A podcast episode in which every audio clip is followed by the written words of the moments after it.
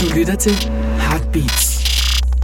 Det her er Rockhistorier med Claus Lyngård og Henrik Kvejts.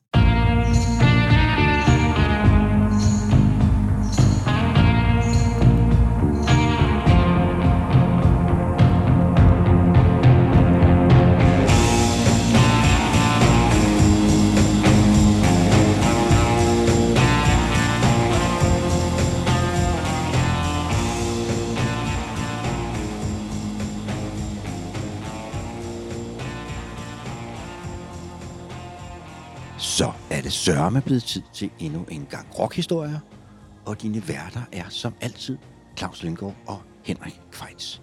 Hvis øh, I undrer jer over, at det lyder lidt anderledes i dag, så er det anderledes, fordi vi er grundet øh, op, øh, nogen, der arbejder med maskiner lige uden for vores studie, tvunget til at indspille et nyt sted. Og der er en anden klang hernede, end der er øh, der, hvor vi er. normalt arbejder. Så har vi arbejdet med håndholdte mikrofoner, og det giver så også en anden stemning, men det er jo selvfølgelig lige så fedt, som det altid har været. Ja. Vi er rykket ned i kælderen, og det skal du ikke tage personligt, Marina. Det er... Hvad hedder det? Men øh, vi håber, det går alligevel. Ja. Og vi har i dag inviteret en gæst i studiet. Et forholdsvis ubeskrevet blad, i hvert fald indtil videre, kan vi godt sige. Marina Bodes, som er aktuel med en blade sammen med sin husbund, Sten Jørgensen, under navnet Jørgensen Bodes, som netop er kommet på gaden. Velkommen, Marina. Ja, tak. Og Sten Jørgensen øh, er jo velkendt blandt rockhistorisk lyttere. Øh, så ham har vi øh, sat på hold den her gang. Fordi Han, han har, jo også været inde. Han har også været inde. i Han har været altid. gæst i, i vores studie en gang, og hvis Ja. man har lyst til at høre mere om Sten, så kan man jo finde den frem. Den ligger ude i arkivet. Så vi tænkte, at vi ville snakke med dig, Marina. Om, Ja, ja, tak. og du er ikke bare aktuel med, med din og Stens plade. Du har jo også lige udgivet en collageroman. Ja. Der vil ikke blive talt om denne nat. En Ja. meget malende titel. Hvad hedder det? Men det er først og fremmest musikken, vi skal snakke om. Men inden vi overhovedet går i gang, så synes jeg, vi skal høre øh, et nummer fra Jørgensen Bodesbladen. Og den er, hvis man er Sten Jørgensen Sort Sol kender, så er der øh, lagt op til noget ret anderledes her. Fordi det er ja, det er svært at beskrive, hvad det er for en plade, men kan vi sige, hvad det ikke er for en plade? Det er ikke en rockplade. Nej. Vi er over sådan i grænselandet mellem ja, sådan moderne klassisk musik og elektronika, og så synger, taler Sten jo på dansk for en gang skyld, øh, og det er vi nogen, der sætter meget stor pris på. Øh, så ja, inden, without much further ado, som vi plejer at sige, så lad os høre et åbningsnummer fra Jørgensen Bodensbladen, det nummer, der hedder Maskemand. Så ved vi ligesom, hvor vi er henne i verden.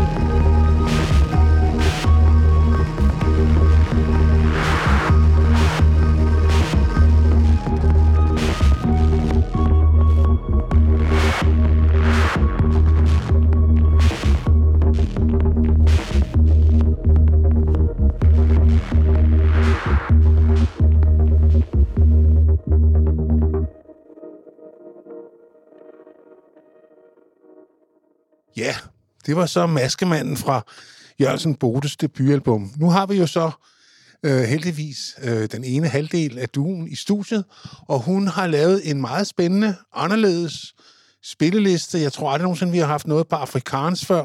Det kommer vi til. Nej, men altså, vi, vi har jo, vi bryster os jo af, af rockhistorier, der skal rock tages i meget, meget bred betydning. Og det kommer vi til at leve op til i dag. Ja, det er nok bredest, bredest ja. tænkelige betydning overhovedet. Ja, Men vi starter dog med et navn, som nok vil være de fleste rocklytter bekendt. Hun havde så sin storhedstid i 90'erne.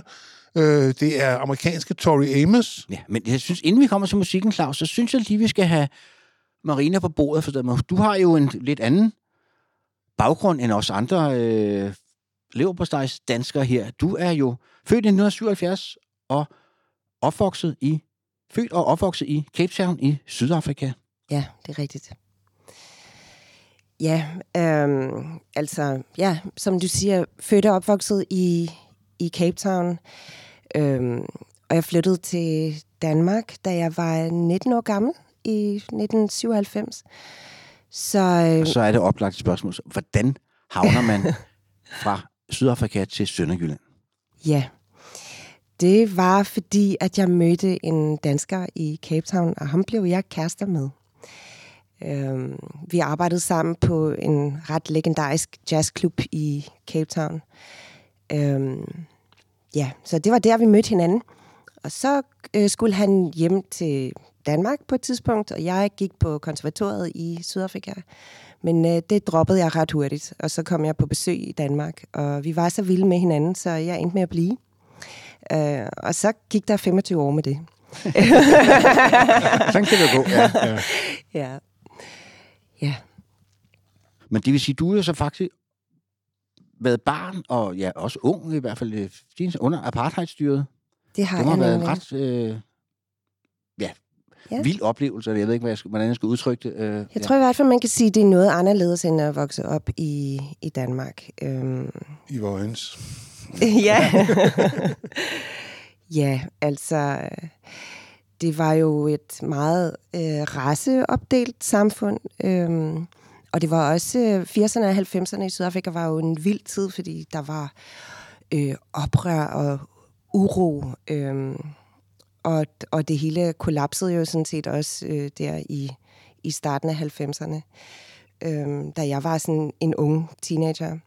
Øh, ja, så apartheid-regimet kollapsede, og vi fik en, en ny regering øh, efter vores første historisk øh, frie valg. Øh, så ja, en, en spændende tid, en turbulent tid. Øh, ja. Og så var det også meget rart for mig at komme til Danmark, hvor det hele var sådan lidt, øh, lidt, Lidt- roligere. Det havde jeg lige brug for på det tidspunkt. Ja, ja. Ja. ja. Jamen, det var også meget roligt der i 90'erne, fordi der var muren jo faldet. så der var lige den der periode mellem murens fald og så tårnene, hvor der faktisk var fred og ingen fare i, i Europa. Der var sådan 10 år Jo, der var der. nærmest en præget af noget, der man kunne minde om optimisme. Ja. Altså, man troede faktisk på, at nu blev verden bedre. Det troede vi, det dumme blev vi så hurtigt var, klogere. dumme som vi var, troede på det et kort øjeblik. Ja. Ja, så faldt tårnen, og så kom der nye boller på suppen. Ja. Ja. Ja, men det er jo en spændende baggrund, som jeg også synes, din spilleliste øh, afspejler. Ja. Øh, vi kommer ind på både det med jazzen og med Sydafrika og øh, også med Danmark, øh, Mhm. mødet med Danmark. Så der er jo rigtig mange ting. Men som jeg sagde lige før, så starter vi med en amerikansk kunstner. Ja. Tori Amos, og fra hendes debutplade Little Earthquakes. Var det sådan et meget tidligt møde med musikken for dig? Ja, det var det. Altså, jeg er jo vokset op med, med den klassiske musik, og, og jeg kommer af en præstefamilie, så kirkemusikken har fyldt rigtig meget. Øhm, og øhm, så, så Tori Amos repræsenterer på mange måder mit møde med populærmusikken. Øhm, og jeg blev meget interesseret i hende, fordi hun jo øh, er pianist og selv har fået den klassiske træning. Øhm, og så for at det ikke skal være løgn, så fandt jeg ud af, at hendes far også øh, er præst. Ja. Så det kunne jeg jo Der godt øh, lige spejle mig Ja, i. ja. Ja. Øhm, og, så, og så tog hun nogle emner op, øhm, som jo også er relevant, når man er teenager. Det er sex, og det er religion, og det er voldtægt, og det er vold, og det... Altså, så der, der var helt klart øh, en masse, der, der talte til mig. Øh, og på en eller anden måde, så illustrerede hun, hvordan man kan bruge den klassiske baggrund i en anden sammenhæng, bryde det ned og ja, aflære noget af det, som er sådan fastlåst. Ja, hun er meget dygtig pianist jo. Ja, det er Jeg har hun. set hendes solo, altså hvor Ja. ja. hun optrådte helt solo. Der kunne man godt høre, at hun havde øvet sig. Ja. Det havde hun, ja. ja. Helt sikkert. Og du har valgt nummeret uh, Precious Things fra debutpladen Little Earthquake. Øh, hvad er det, den sang kan, synes du? Jamen, øh, jeg synes øh, netop, at hun i den sang viser mig, hvordan man trækker det klassiske klaverspil ind i et univers, som, som også er voldsomt og, og anarkistisk. Øh, I hvert fald hørt med mine teenageører. Ja. Jamen, hun er jo heller ikke sådan en straight popkunstner på den måde. Hun er Nej. faktisk mere og mere kompleks. Ja, som altså den første plade her, Little Earthquakes, er nok det nærmeste, hun nogensinde kommer på, på en popplade. Og, Som sådan, ja. ja, altså, det er jo ikke, hun- men hun var også en del af en bølge af sådan meget unge, sådan selvstændige kvinder, som kom frem på det tidspunkt, som ikke var sådan nogen, der var manufaktureret af pladeselskab eller sådan noget, altså Alanis Morissette og Bjørk og sådan nogen, som bare kom ud fra højre og bare skid på alle reglerne og gjorde Ja. lige præcis, hvad de havde lyst til. Mm. Det var også befriende på en eller anden måde. Det var det. Ja. Jamen lad os høre uh, Precious Things med Tori Amos.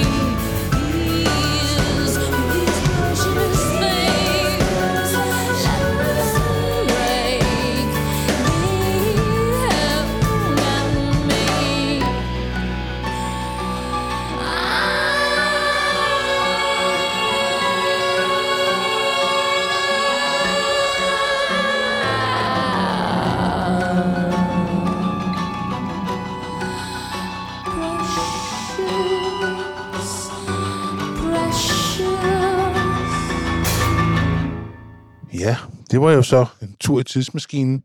Jeg var i hvert fald meget, meget vild med Tori Amos, da hun kom frem, og var det i mange år. Jeg synes så, at hendes plader blev mere og mere søgte. Altså, det er som om, at, at det skulle blive sværere og sværere, og lidt ligesom Bjørk. Hun, hun ville sprænge nogle grænser, men ja, det ved jeg ikke, hvordan I har det. Jamen, jeg har heller ikke, øh, jeg har ikke fulgt øh, så meget med i de senere år. Det var, øh, altså en fascination, der, der især har hørt min teenage-tid Ja. til. Øh, Sådan er det også noget med musik. Ja. Det kan man bruge en bestemt periode af ens liv, og så rykker man sig et andet sted hen, og så kan man stadig godt have et eller andet forhold til lige præcis nogle bestemte plader, ja. men det er ikke kunstner, man nødvendigvis behøver at blive ved med at, at, at følge gennem livet. Nej, præcis. Men øh, når, jeg, når jeg lytter til den plade, så kommer jeg altid til at tænke på, at jeg, at jeg købte pladen på kassettebånd øhm, i et shoppingcenter ned i, i midten af byen i Cape Town. Og, og jeg kom hjem med det, og så lyttede jeg, og det lå på mit bord, og så øh, fandt jeg lige pludselig ud af, at min mor havde konfiskeret båndet, fordi at de der stinksvampe, der, er- der er tegnet på, på omslaget, de ligner jo tissemænd, og det var ja. ikke så godt. Så, Så det var og frækt. teksterne var også lidt for meget, så det blev konfiskeret. Jeg fik det dog tilbage efter et stykke tid, men det var, det var kontroversielt i, i Ja. vores familie. Okay. Var du allerede selv begyndt at spille på det tidspunkt? Ja, jeg begyndte at spille klaver som, som seksårig. Øhm, men ja, altså øh, i 92, da pladen udkom, jeg tror måske, jeg, jeg købte den i 93, der var jeg så småt gået i gang med at, at skrive numre og, og begynde at udforske, hvad jeg kunne gøre med den klassiske træning i forhold til at spille øh, rytmisk. Så ja, det var der, hvor pladen kom handy ind. Ja. Vi skal springe. Vi skal en tur til Slovenien nu. Ja, som jeg ynder at sige her i rockhistorie, and now to something completely different. Ja. Mm. Og Vi skal, skal til Slovenien, ja. et, ja. ja, et, et, et ensemble, som har været ret stilskabende, Leibach, som jo har spillet i Danmark utallige gange faktisk, og altid har leveret et fuldkommen vildt og, og, og grænseoverskridende show, kan man godt sige. Øhm, Og du har valgt øh, deres fortolkning af noget bak. Ja. Ja. Som er lidt anderledes end det, man i hvert fald oprindeligt forbandt øh, Bak med, fordi de kom jo fra det gamle altså Østeuropa, det var jo Jugoslavien dengang, det der hedder Slovenien nu dengang, de, de startede, og havde jo sådan et image med sådan nogle meget fascistoide, nærmest nazistiske udtryk og uniformer, og sådan totalitære billeder og sådan noget, som var som var meget provokerende, både for os her i Vesten, men sikkert også har været det i, i deres hjemland. Ja. Og, og også musikalsk jo havde sådan, ja, kom, det var vel nærmest industrial, det, var de sådan lavede til at starte industrial, med. ja. Og det er det ikke det, vi skal høre her. Nej, det er det nemlig ikke. Øhm, jamen, øhm, faktisk vil jeg starte øh, historien et andet sted. Øhm, øh, hjemme hos mine forældre, der havde vi en plade stående, øh, Walter Carlos, Switched on Back. Øhm, og det var en plade, der sådan virkelig stak ud i, i mine forældres øh, pladesamling. Øhm, fordi det var elektronisk. Øh, det var der ikke noget af ellers. Men, øhm, men i og med, at jeg har spillet så meget barokmusik øh, i min barndom og ungdom, var jeg virkelig fascineret af den her plade. Altså jeg kunne ligesom høre, øh, at man måske godt kunne lytte til Bach som sådan en forgænger for elektronisk øh, techno øh, computermusik, og det fandt jeg virkelig fascinerende. Øhm, og der må man sige, at Leibach jo øh, arbejder øh, på samme måde med øh, altså nogle andre kompositioner, end der lige er på Switched on Back-pladen øh, af, af Walter Carlos. Øhm, og her Øh, på, på Leibach-pladen, der, der tager de nogle kompositioner op, som, som kommer fra det kunst, der Fuge, øhm, som er nogle værker, som Bach har komponeret sådan, i den sidste del af hans liv, da han arbejdede i, i Leipzig. Og det er et ret Øh, det er nogle ret mærkværdige værker. Altså, de har alle sammen samme tema. Øh, og han... Øh, det, det er også et værk, som er ufuldendt, og han øhm, arbejder med de temaer på den måde, at han øh, mennesker og forøger øh, temaet. Så han, han arbejder hele vejen omkring og giver den forskellige udtryk. Det, gør, det giver øhm, Leibach så også øh, på den måde. Har det, er der hele tiden en genfortolkning af det samme tema. Det går igennem hele pladen. Ja. Ja. Og det var jo en ting, de havde, at tage sådan nogle ting op, man ikke forbandt med dem. De indspillede også hele Beatles Let It Be-plade på et tidspunkt, og de. lavede en, et helt album med, med forskellige fortolkninger af Rolling Stones Sympathy for the Devil, og han spillede Queen og alt sådan noget, hvor de sådan tænkte, "Jamen, det, det er da ikke det, man forbinder med dem. Nej, må, måske var det derfor, de gjorde det, og det er vist, tror jeg stadigvæk, de findes. Gør Ja, ja, de ikke det? det er stadigvæk et, et Ja, ja. aktivt orkester. Ja, ja. Helt sikkert. Øh, og turnerer stadigvæk. Måske ikke helt så kontroversielt, som de har været. Men øh, det her er, som du var inde på før, sådan lidt et, et anderledes udtryk, og det kan man sige, det er jo også det, du snakker om. de prøver at påvise forbindelsen måske mellem øh, Bachs måde at tænke musik på, og så det elektroniske måde, og der kan man sige, man har altid regnet Bach for sådan meget matematisk mm. øh, komponist. Altså, der er noget med, at du kan sætte nogle ligninger på det, så går det op. Altså, hans musik er så logisk bygget op. Ja. Og det er jo også det, de ligesom demonstrerer her, hvor logisk det er. Og så lyder det så bare helt anderledes, fordi det jo ikke bliver spillet på, på klassiske eller på akustiske instrumenter, så det får en helt anden udtryk. Altså man kan sige, de, øh, de genfortolker jo hans øh, værk til, altså som elektronisk musik. Og det må de også gerne, for Bach har aldrig instrumenteret øh, det her værk. Og derfor er der indspillet en del forskellige keyboard-versioner og øh, saxofon, og det er også blevet arrangeret for orkester. Men denne gang er det så elektronisk. Jamen, lad os høre det. Ja. Ja, Leibach og Bachs Contrapunto 6a.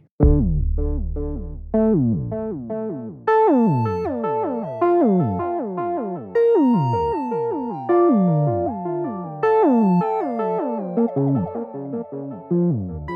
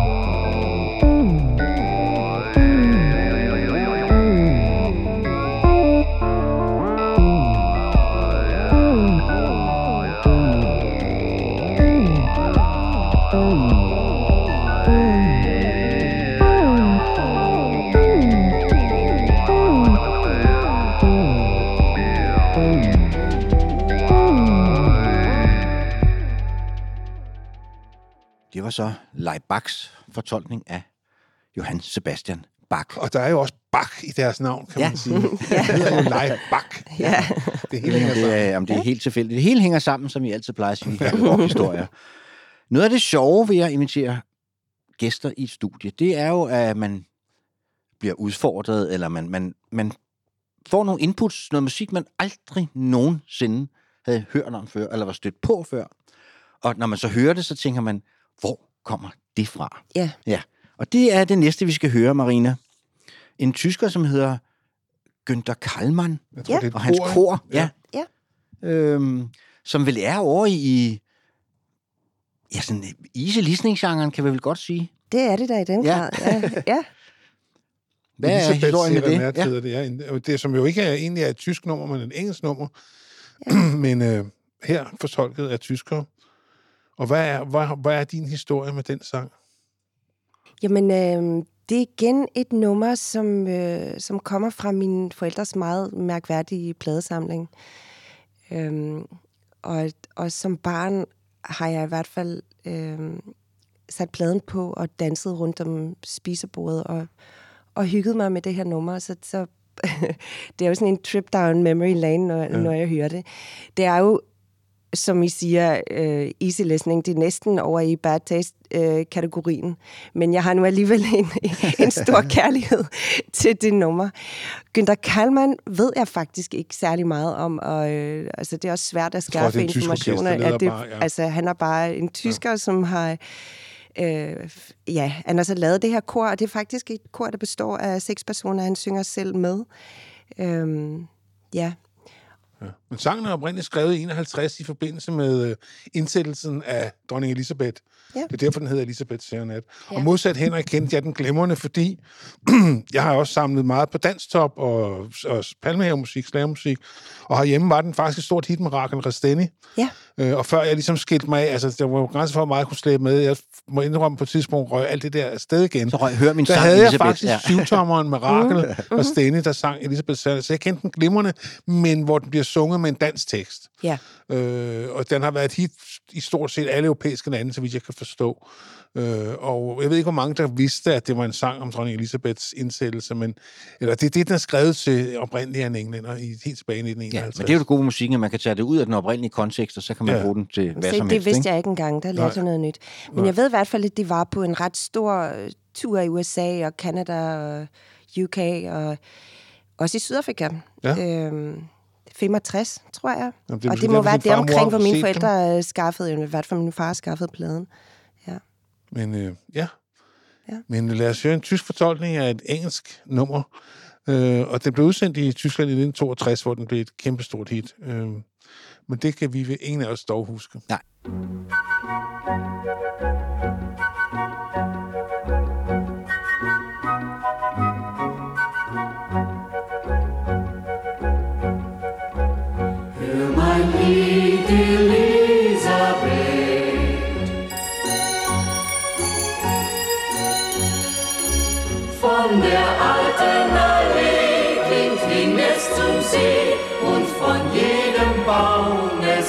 Wie ein Traum. Elisabeth.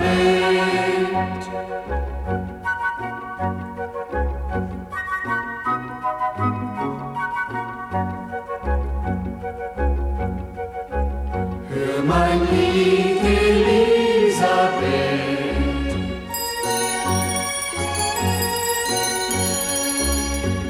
die alte Allee hinüber zum See und lauschen voll Glück der Zaubermusik.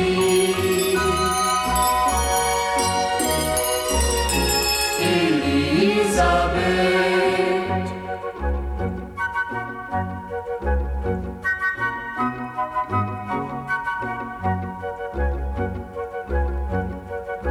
Schatten der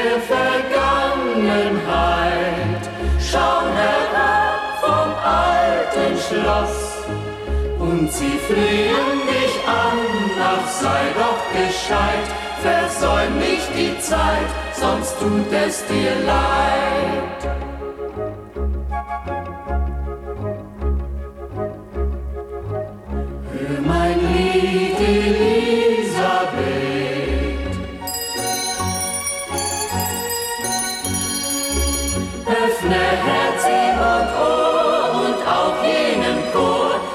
zärtlich erklingt und Grüße dir bringt.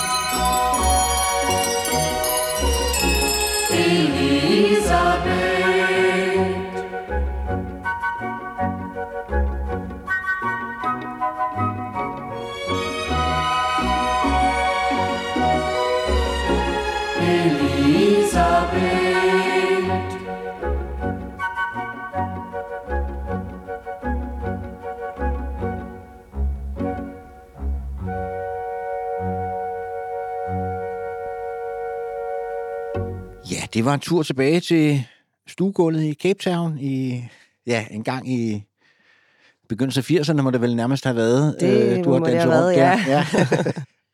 at du, Ja. du starter om, du, du begyndte tidligere at spille klaver. Er du, er, du, er du fra et hjem med klaver? Er du opvokset sådan Ja. musikalsk? Ja, der har altid været klaver hjemme hos os, og, og noget af det tidligste, jeg kan huske, det er faktisk at sidde foran klaveret, måske allerede som treårig, og, og øh, der forsøger jeg at finde tonerne til Mester Jakob, og lykkes også med det. Øhm, min- min mor har spillet klaver altid. Hun har gjort det, siden hun var barn. Øh, hun er også øh, kirkeorganist. Øh, og min far er rigtig glad for at synge, og så, så øh, vi har været et hjem med virkelig meget musik. Øhm, i en tidlig alder begyndte jeg at, at spille øh, hymnerne, koralerne fra koralbogen. Og øh, om søndagen, når min far skulle have en middagslur, så lovede han mig en tiger, hvis jeg kunne lære en ny salme, øh, før han vågnede. Så det arbejdede jeg ret hærdigt på. Det Ja. var, så det gik stærkt. Øh, ja. Øhm, og som 11-årig begyndte jeg så at spille øhm, til børnegudstjenesten.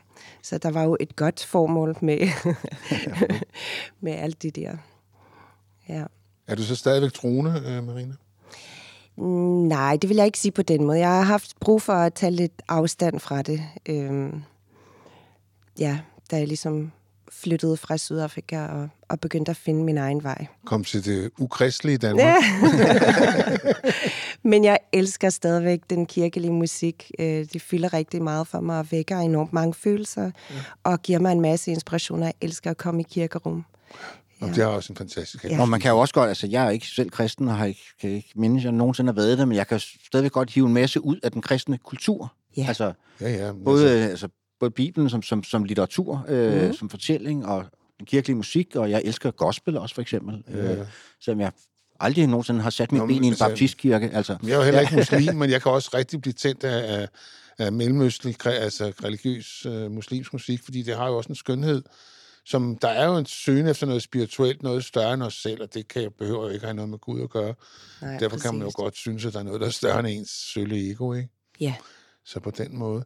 Men vi skal til Polen, og ja. Vi skal til Khrushchev. Dengang vi var unge, Claus, der var vi jo meget vilde, det her i og for sig stadigvæk med Roman Polanski, Ja. den polske og, instruktør. ja, og der i Og især de der, der- skulle man jo have soundtracket til Rosemary's Baby stående. Ja, Fordi hvad hedder det? der Og, og, og han var stå, men så, så vi, gik vi også tilbage og fandt de der gamle polske film, altså Kniven i vandet og Kultisak og øh, ja. Vampyrernes nat og sådan noget, som vi dyrkede ret meget. Det gjorde vi, ja. øh, Polanski var meget og, stor. Og, jeg, jeg, jeg, dengang bed jeg ikke så meget mærke i musikken, men det viste sig så senere, at de alle sammen er skrevet af en, en polsk kommunist, der hedder Krzysztof Komeda. Det vidste jeg faktisk godt, fordi at jeg netop var så vild med, med, med lydsporets Rosemary's Baby, så stod navnet der jo. Den der sang, hun synger, som jo er enormt uhyggelig og smuk på samme gang. Ja. Det er jo ham, der har skrevet melodien mm. til. Så jeg havde undersøgt ham. Han døde jo faktisk så meget ung. Ja, 37 Så år gammel bliver han kun. Øh, han, en eller anden var oppe og skændes med en eller anden en Nej, brændert. det var faktisk for sjov skyld hans bedste ven, en polsk forfatter, der skubbede ham ud over en afsats. Men han Ja, men det var en brænder, hvor han ligesom Ja. skubbede til ham, og så, så røg han ud, og så slog han hovedet, ja, og så kom han så aldrig igen. Nej. Og så vennen gik selvmord to måneder senere. Så det Og så var har han rigtig- faktisk også skrevet musikken til min absolut yndlingsdanske film nogensinde, Henning Carlsens Sult. Ja. Ja. Det er også ham, der har skrevet musikken ja. til den. Men øh, nu er det ikke Claus og mig, vi skal snakke om. Det er dig, øh, Marina, og det er dig, der har valgt øh, titelnummeret fra The Fearless Vampire Killers, Ja. øh, som, Som er den, der hedder Nat Nat. på dansk. Ja. Ja. Ja, Jamen, det er jo en fantastisk film. Det er jo en, en horror-komedie. Ja. Virkelig en absurd film, og, og soundtracket er fantastisk. Og jeg elsker øh, instrumenteringen i, øh, i det her track, vi skal høre. Øhm, det, altså, jeg har en, en stor øh, kærlighed til kormusik. Øhm, det er også noget, der har fyldt rigtig meget i min, i min opvækst og min musikalske opdragelse. Og jeg elsker den måde, han, øh, han bruger koret på i det her track. Øhm, altså i, i tremolo. Øhm, og sammen med cembalo og, og kontrabas og, og strygerne. Altså der er et eller andet øh, helt vildt øh, magisk og på en måde også øh, frastødende over det. Det er sådan, altså, mm, man kan have sådan et, en, en dobbelt oplevelse af det øh, på en eller anden måde. Ja. Ja. Det kan man sagtens. Øh, og det er så et, øh, et soundtrack, der faktisk ikke var tilgængeligt før meget sent. Øh, Men det kom først i 2005, blev ja. det udgivet på plade, eller CD har det jo nok Ja, været siden ja, ja, det har været, ja. 2005 med pladen op Så tilbage det har været sådan lidt hemmeligt. Så 67. skulle man skulle ja. se filmen, hvis man ville høre musikken. Mm. Ja. Øh, Og han bliver også regnet, kom ind og simpelthen død ung, som, som en af opfinderne af kan man sige, europæisk jazz, eller jazz med en europæisk tone. Han laver en plade i 65 steder, Astigmatic, som bliver Ja. regnet som sådan den første rigtig store europæiske jazzplade, og den er klart værd at støve op, ja. hvis man kan finde den derude. Og det er sikkert øh, skide nemt. Ja. Men øh, lad os høre øh, Christoph Komitas øh, tema, eller hovedtemaet, til, fra Vampyrenes Natrum med Polanskis bud på, hvordan man også kan lave en vampyrfilm, en anderledes vampyrfilm. Og det er nemlig, som du siger, det er en horrorkomedie. Den er faktisk ret sjov. Ja. Og Sharon Tate er jo med i den, hende, Ja, som jo præcis. Ja. blev myrdet af Charles Mansons gang, Mm. som han var jo meget forelsket i, Roman Polanski. Men det er en helt anden historie. Lad os høre The Fearless, Fearless Vampire Killers main theme.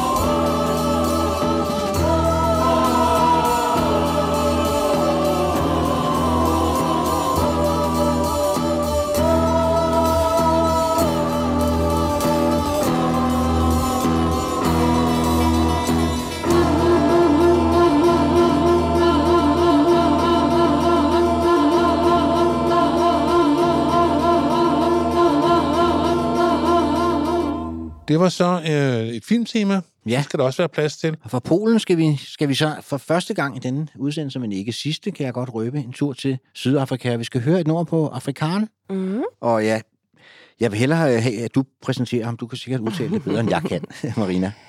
Jamen, øh, komponist og, og sanger på det her track hedder Kurs Duplessis. Um, og, øh, og sangen hedder Kenneth van Event. Øh, og oversat til dansk vil det sige øh, Vindens børn eller Blæstens børn. Kommer fra en plade, der hedder Scottis Dendemir, Øh, skygger på væggen, tror jeg, man kan oversætte det til. Øh, og det her nummer øh, blev faktisk brugt i en sydafrikansk tv-serie i, øh, fra 1979, øh, som hedder Phoenix in Key, Altså, jeg har faktisk aldrig set tv-serien, men, øh, men hele soundtracket har vi lyttet rigtig meget til øh, i Sydafrika. Øh, Jeg har også kunne google mig frem til, jeg kendte Ja. ikke nummeret, må jeg blankt erkende, at det var et meget stort hit i Sydafrika, det her det nummer. var det, ja. Og det er også blevet indspillet af, af mange andre, og faktisk øh, indspillet af en anden sydafrikansk kunstner, der hedder Lorika Rauch, en kvindelig øh, sangerinde, som er meget populær. Øhm, og det var faktisk hende, der fik mest succes med nummeret. Øh, Kurs du øh, fik egentlig ikke rigtig nogen kommersiel øh, succes i Sydafrika.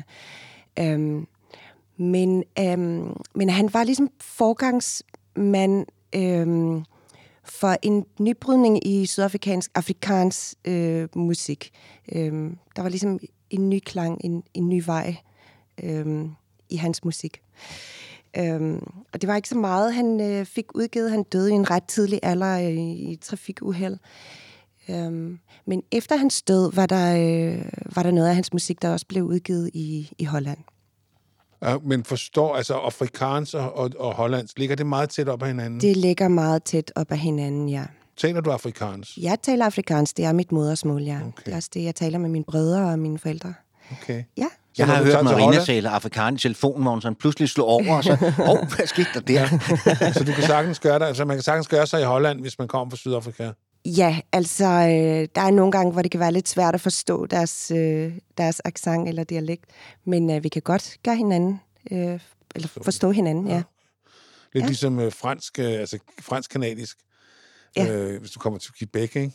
Det er heller ikke rigtig fransk, men altså, Man de kan godt, godt, man kan godt kan forstå det, hinanden, hvis man vil. hvis man vil, ja. ja. ja. Men øh, ja, spændende. Og øh, ja, Blæstens børn, øh, det var også en god titel, synes jeg. Og øh, Jamen, jeg skal. Klogeste Året er, 19, præcis. Hvad? året er 1979. ja, det er kort før han dør. Ja. Ja. Så here, here we go.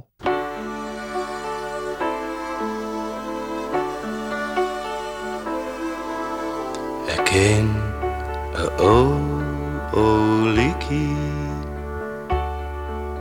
van levenswel en weer van lang vergane schepen in die kelders van die zee.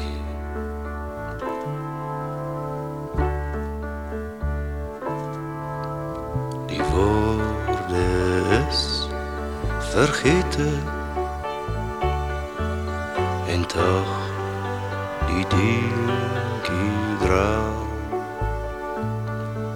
zoals vaag en dode griep is uit, een bijen overal.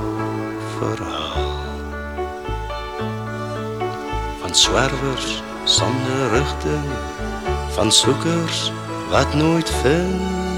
En eindelijk was allemaal maar kinders van die wind.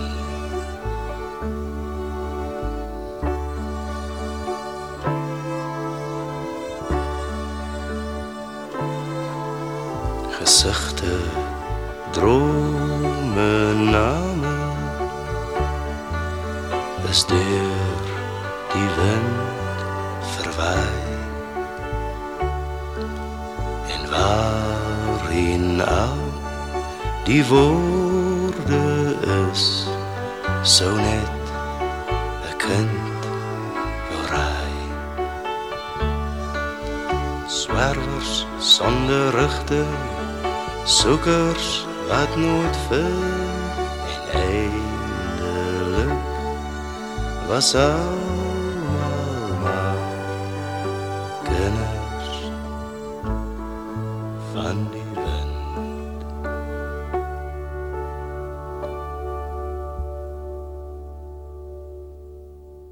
En meget smuk sang her. Hvad hedder det?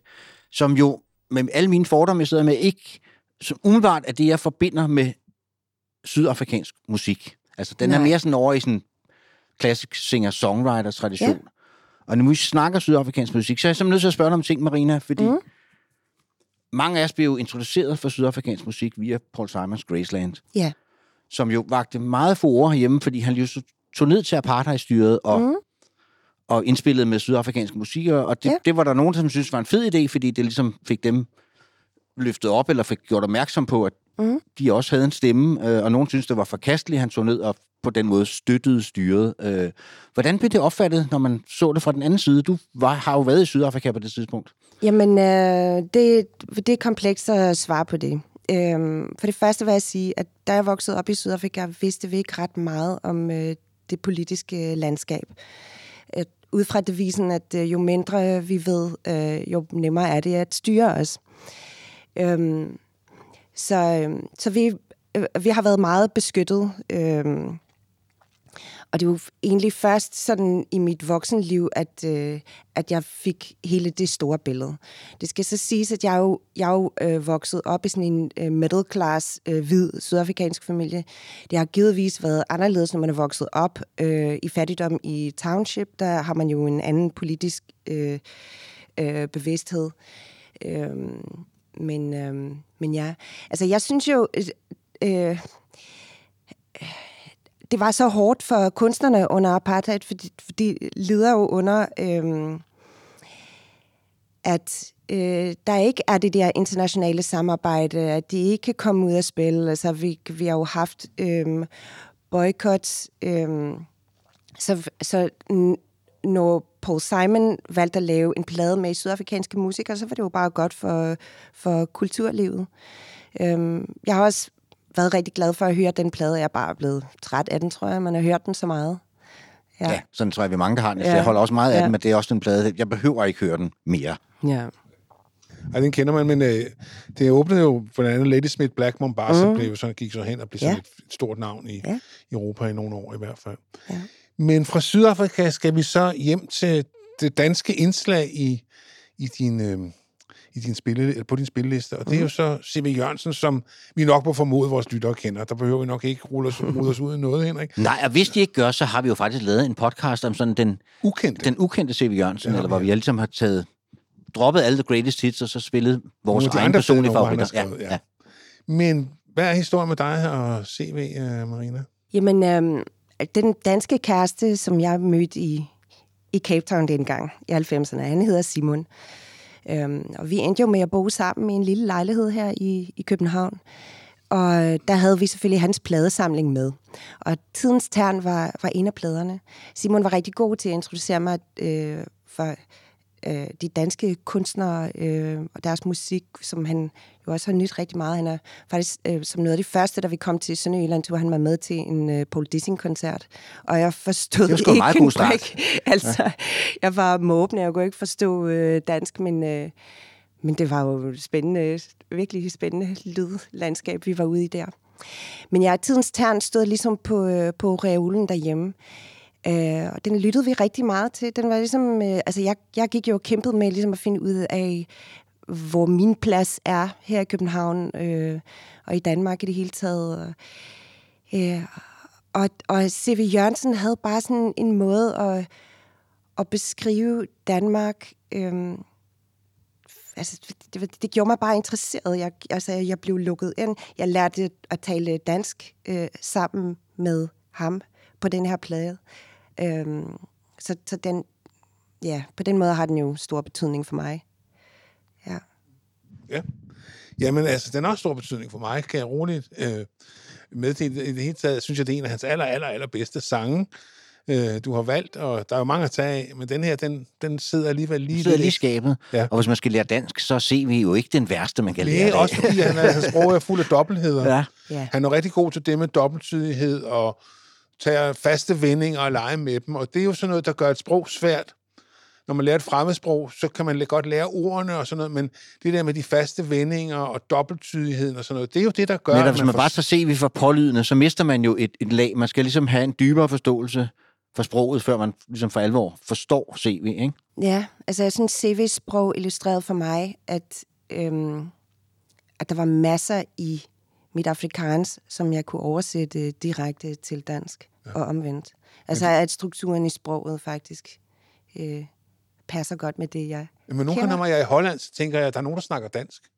Ja. Altså, det kan man godt få den fornemmelse, når man lige hører det sådan Øh, så tænkte jeg, det, det er det sprog, der minder mig mest om dansk. Øh, Men folk, der kommer udefra, siger jo også, at dansk og hollandsk Ja. ja. lyder ens, altså hvis man er italiener eller Ja, et eller andet, ikke? Ja. Det, så det har, der, er nogle, der er noget sammenfald der, så det kan jeg sagtens forstå. Mm. Jamen, øh, lad os høre øh, CV øh, synge om Amor og den sidste pil fra tidens tær.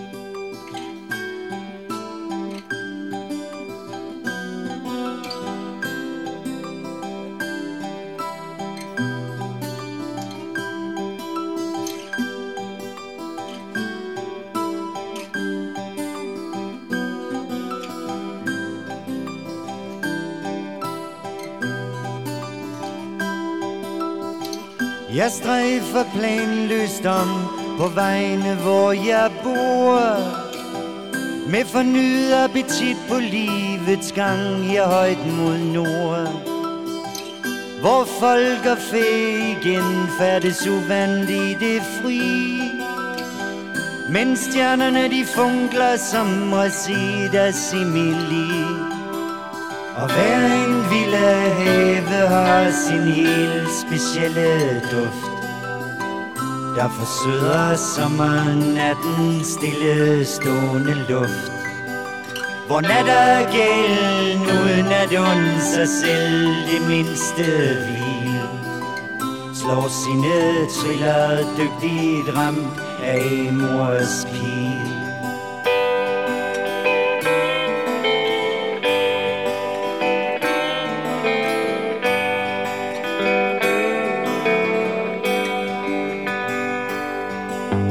Ja, natten den er lys og lang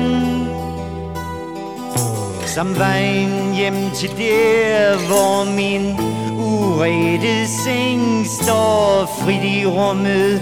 Fristende og klar. Med drømme, der vil kunne sende en vær til verdens ende. Men jeg lader andre om at så jeg forblive i min tro. På at vinden visker i mit øre, kan du høre græd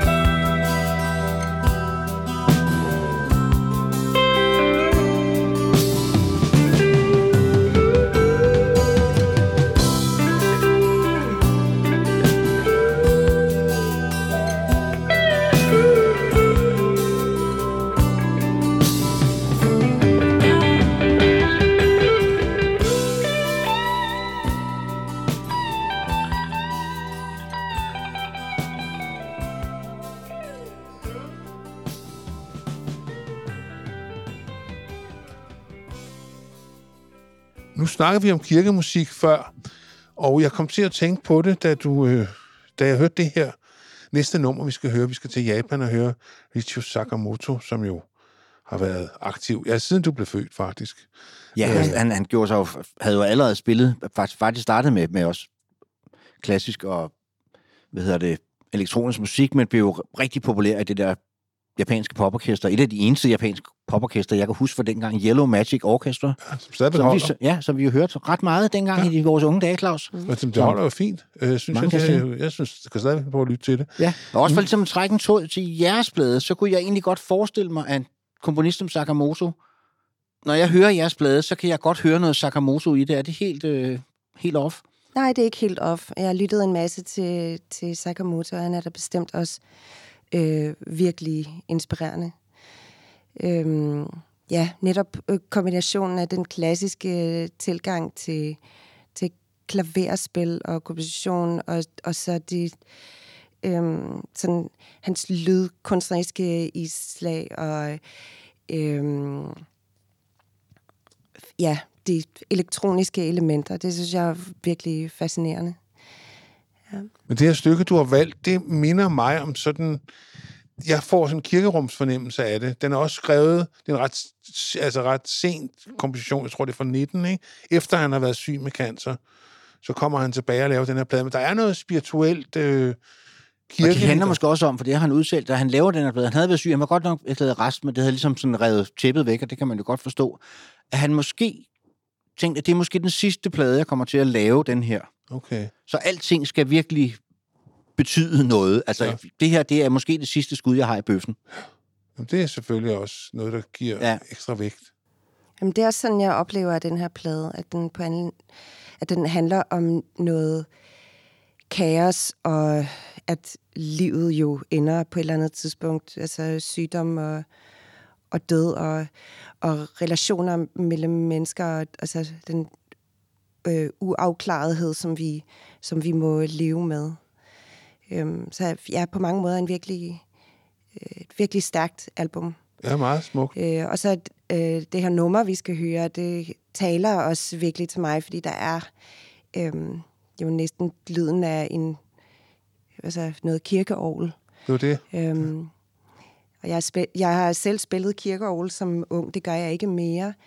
Øhm, men ja, det taler til mig. Det, Ja. ja. Og det er, en, det, ja, det er en spændende måde, han bruger det på. Det er et, øh, jamen, det er et nummer, man bliver sådan lidt...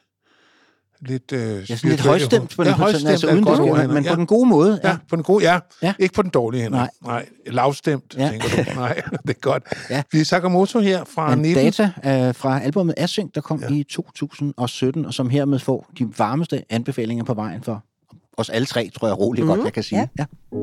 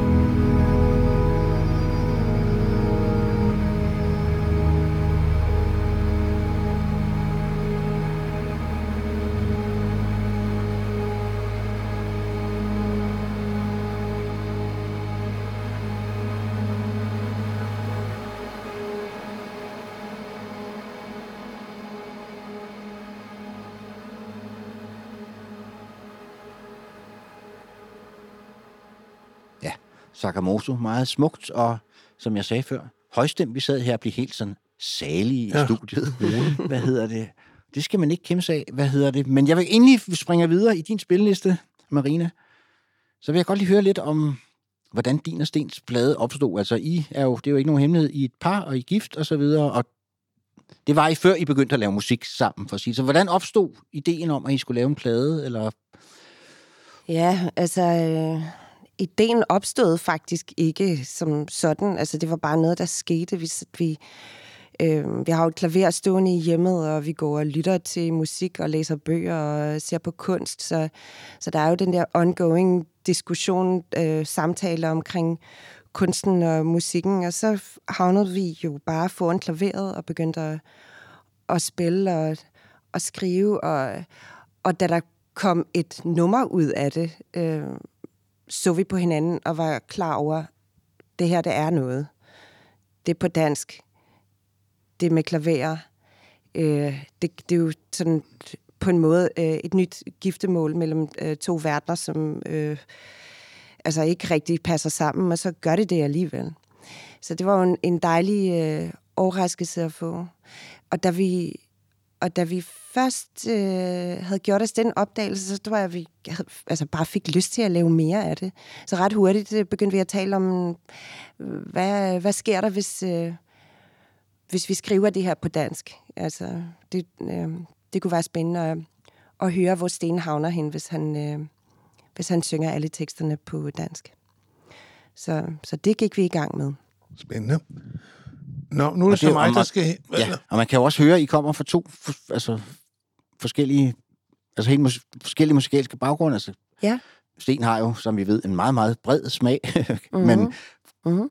kommer jo fra, altså som eget udgangspunkt fra en rocktradition, hvor du, hvor du så kommer fra den, Ja. fra den klassiske tradition.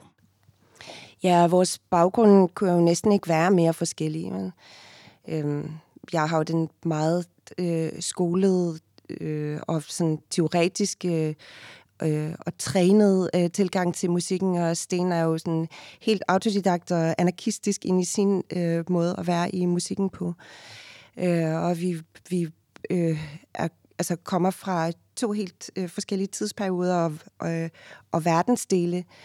Øh, så det var jo øh, altså, ret spændende at finde ud af, øh, hvor vi havner hen, hvis vi, øh, hvis vi forsøger at finde de der overlap øh, og forskelligheder og dyrker dem ind i musikken.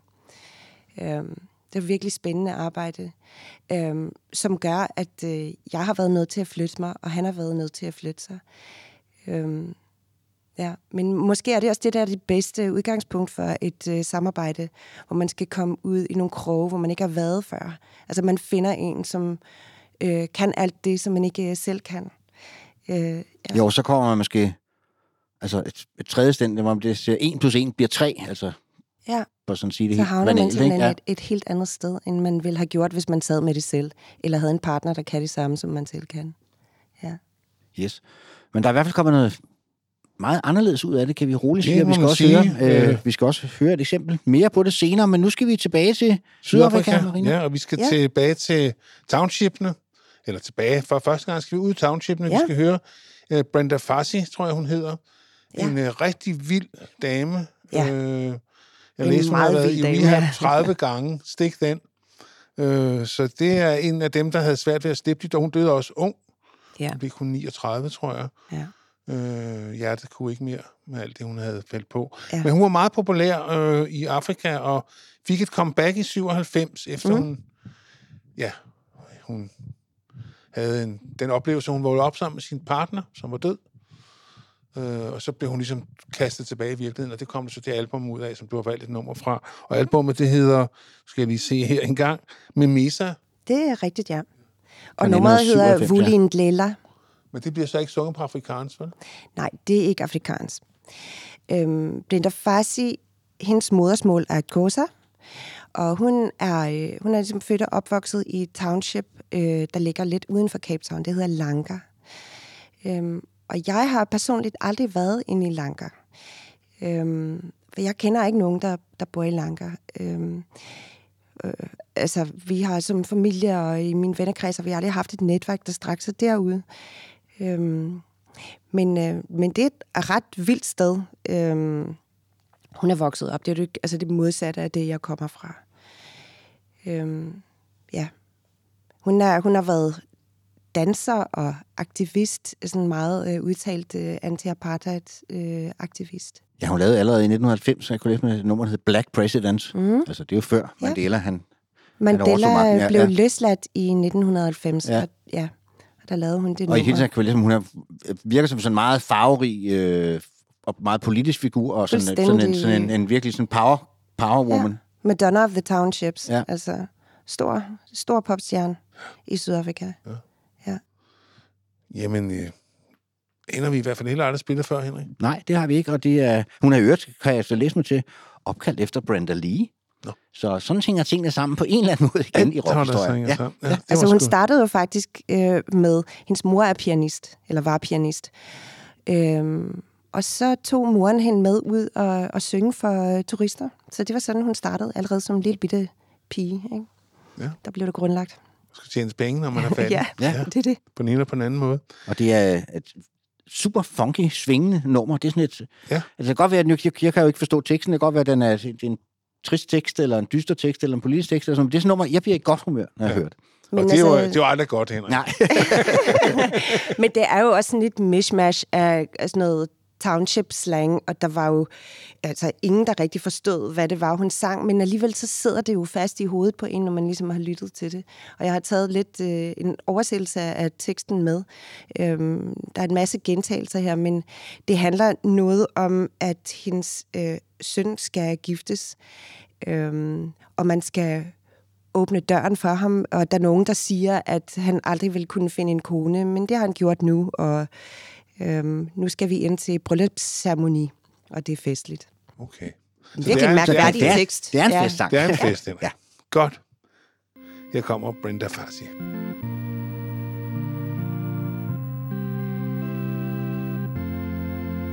ulindlela emamgobhozi yewunyana wami elele uyashadla namhlanje ulindlela welamanyauza suba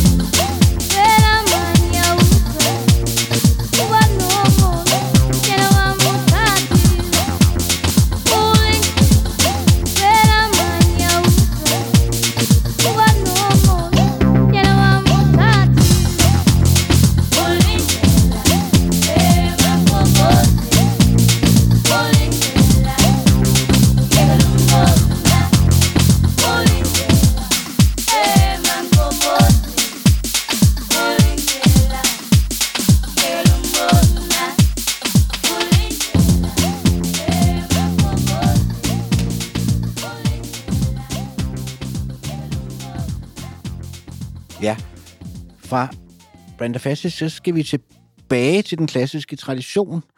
Og så alligevel ikke, fordi vi skal høre Kronos kvartet, som jeg også har lyttet rigtig meget til, som jo, ja, ja er en klassisk kvartet, men som i den grad har udvidet begrebet for, hvad klassisk musik kan være, og hvad man kan spille med klassisk musik, for de har jo spillet alt fra country til Jimi Hendrix til alt muligt andet, udsat fra klassisk orkester. Ja. Samtidig med, at de også har spillet klassisk, klassisk musik, og så er de også, fordi de er blevet det navn, de er jo sådan nogen, som har fået skrevet, altså Philip Glass og alle mulige andre kendte komponister, har jo skrevet musik specielt til dem, så de har jo lavet absurd mange plader, og jeg har langt fra hørt dem alle sammen, og de er også meget forskelligartede.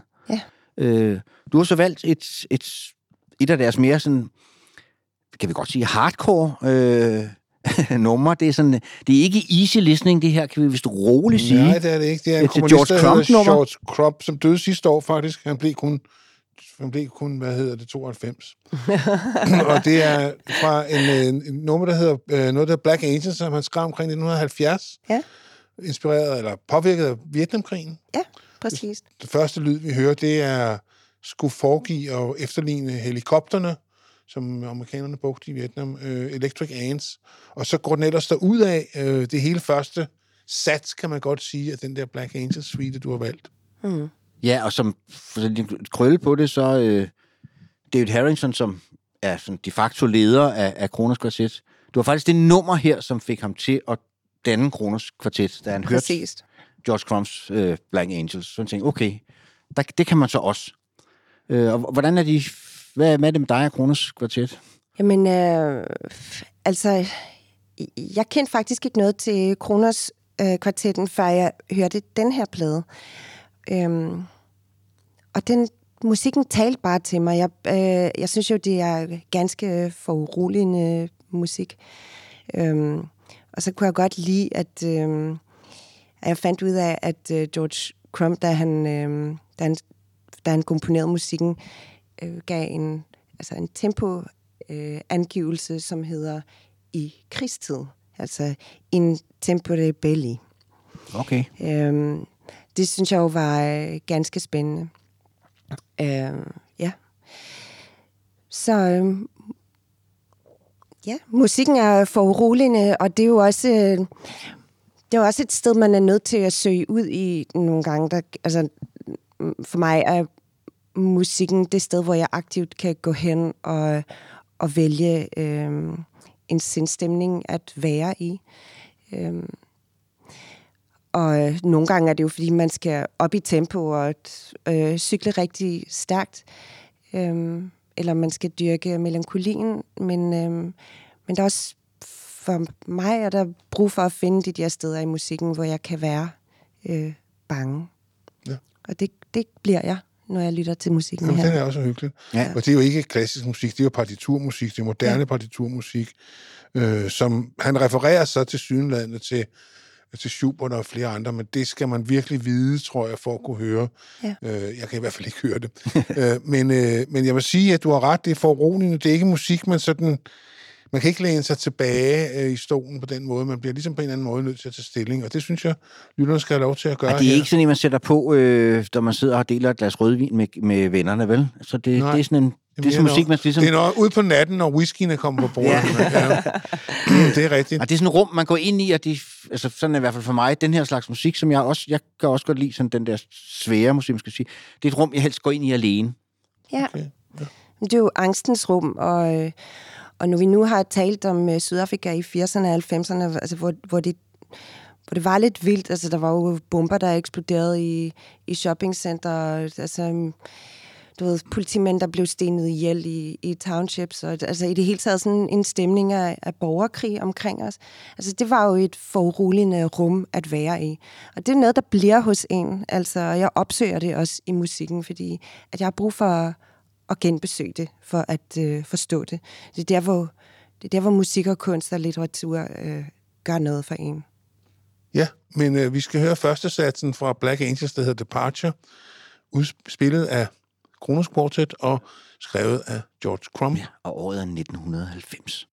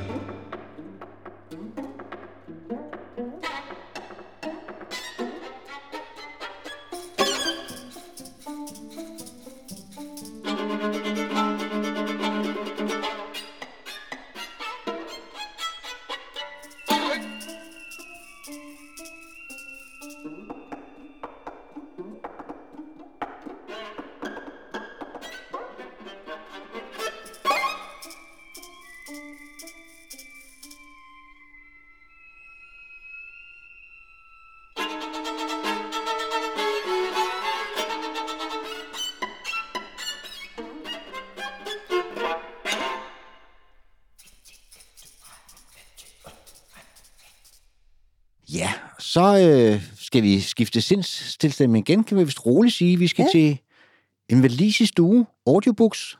Mhm. Og øh, ja, hvordan, øh, hvorfor skal vi høre dem, Marina? Uh, dem skal vi høre uh, bare fordi vi kan, fordi det er sjovt at have en fest. Uh, nu har vi lige været inde i angstens rum, uh, men, men uh, på samme måde kan man jo bruge uh, musikken aktivt til ligesom at, at skabe en fed stemning. Altså, jeg har et eller andet med det, med, med det britiske... Øh, jeg, jeg boede i, øh, i Skotland i et halvt år som ganske ung, og har været glad for at, at rejse til UK på alle tidspunkter i mit liv. Øhm, og noget af det, som jeg især godt kan lide, det er, at britterne jo altså simpelthen ikke kan stå for en, øh, en god fest. Og det synes jeg simpelthen, at, øh, at jeg får med her. Altså, ja. Jamen, det er også en, det, der, hvad det hedder en floor filler. Ja, det er det. Øh, ja, elektronisk øh, musik, øh, der svinger, og jeg sætter festen i gang, kan man vist godt sige. Mm. Øh, der er ikke så meget at sige om det andet, end at øh, Dance Your Life Away hedder det, og det er jo det, det går ud Ja, på. og sådan lyder det faktisk også. Ja. Fra det album, der hedder deres debutalbum, Nerverne Minder. De har så lavet et efterfølgende også, og det er lidt sjov og konstellation også. En, en, en fyr på, på diverse keyboards, og så en, en kvinde på sax og vokal. Ja. Og, Så kan øh, de lære det. ja, Og det er jo i den lette afdeling. Altså, hun er sådan model og DJ, og David Wrench er jo en, der sådan egentlig øh, mixer plader. Altså, ja. Så det er jo sådan lidt et sjovt møde mellem to, der, der laver noget fun music. Ja, de ligner, Ja. De, de ligner heller ikke et par. Nej. Når Nej. man ser billeder af dem, så, så tænker man, kender de to hinanden? Altså, de er meget forskellige at se Ja. på, ikke? jo.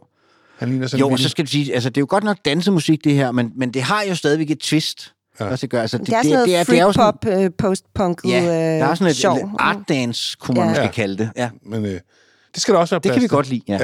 Ja. Dance Your Life Away, 2018.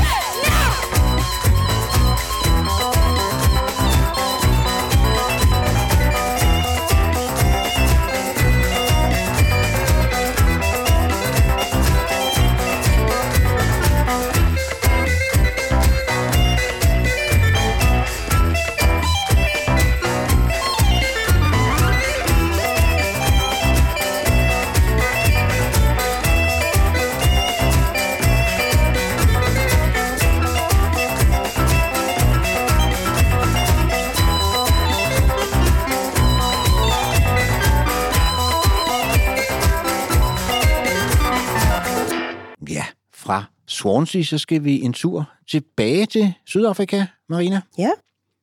Og vi skal høre uh, Koskumbuis, Ja. ja. eller hvordan det nu skal På udtales. afrikansk siger man kurs kombuis. Kombuis øh, betyder køkken, faktisk. ja. og kurs er en forkortelse af et navn, som egentlig er øh, Jakubus.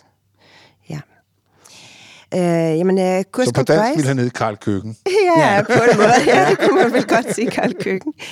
Ja, det er hans, øh, det er hans kunstnernavn. Hans rigtige navn er faktisk André Leroux Le de Toy. Um, og han er født i 1954. Nummeret, vi skal høre, hedder Kerke van die Nacht, Nattens Kirker, og kommer fra et øh, album, der hedder Equilibrium. Um, han er øh, for mig interessant, um, ikke så meget på grund af hans øh, musikalske udtryk. Altså, han skiller jo sådan lidt til, til Bob Dylan og Neil Young, og det er sådan øh, altså noget musik, som jeg godt kan lide, men som jeg aldrig kunne finde på at, at sætte på derhjemme selv. Altså, det er nogle andre, der, der ligesom vælger for mig, hvis jeg skal lytte Ja. til det. Så det er ikke det musikalske, der, der ligesom... Øh, ja, ja. Øh, så det er ikke det musikalske, der ligesom øh, først og fremmest driver min interesse i ham. Altså, det er mere teksterne, og så øh, er han... Han startede også, som jeg læste mig til, som forfatter. Ja. Altså inden han blev musiker, ja. Ja, præcis. Og så var en, en nøglefigur i øh, øh, Fålfrej-bevægelsen i Sydafrika. Fålfrej betyder øh, øh, fri som en fugl, øh, eller hvis man skal oversætte det rigtigt, så det er outlaw eller øh, flygtning. Og det er sådan en øh, bevægelse i, i 1980'erne i Sydafrika. Det er øh, øh, først og fremmest øh, hvide musikere, afrikansk talende musikere, øh, folk, som øh, ikke kunne se sig selv i... Øh, i det øh, establishment, der var på de tidspunkter. De forsøgte at gøre sig fri, og faktisk også gøre vores afrikanske sprog og den afrikanske øh, kultur, især musikkultur, øh, fri af, af de lænker. Øhm, så øhm, meget, øh, meget spændende tid. Altså, de beskriver sig selv som øh, at være øh, flygtninge i deres egen kultur. Øh, og det, var Ja, det må en- også have været lidt et dilemma at opvokse som hvid under apartheidstyret, fordi så er man jo som udgangspunkt en del af de onde, eller fjenden, eller hvad Ja, man skal og sige. Og, og, så bliver men, man men fordi man er hvid, så behøver man jo ikke nødvendigvis sympatisere med apartheidstyret. Nej, præcis. Dem var der mange af. Og så Ja. bliver man ja outlaw. Øh, og der er, kommer øh, navnet Fålfrej. Dis 'n duisend myl na elders, 'n woestyn vol roet en sand. Dis 'n kronkelpad na nêrens, want ons soek nog die beloofde land. Wat maak ons in hierdie doorsland? Wat glo mens in die hel? Vir wie kan ons om hulp vra? Wat 'n lifeline kan ons bel? Het julle my lied gehoor? Ek speel die note sag. Het julle my lied gehoor? Ek speel die note sag. Maar julle offer steeds vir mammon. In die kerke van die nag.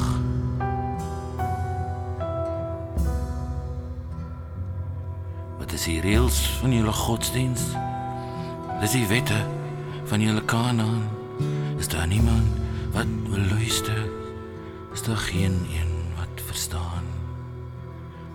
brand 'n lig voor. Ek sien dit flikker in die ruit. 'n Kruis gehul in vlamme met die deure dig gesluit. Daar's 'n geraamte by die grenspos wat op ons sente wag. 'n Geraamte by die grenspos wat op ons sente wag. Dat die losprys tog so duur moet wees. In die kerke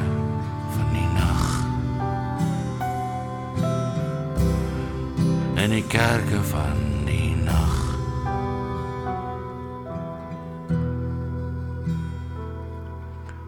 Wie staan daar by die altaar?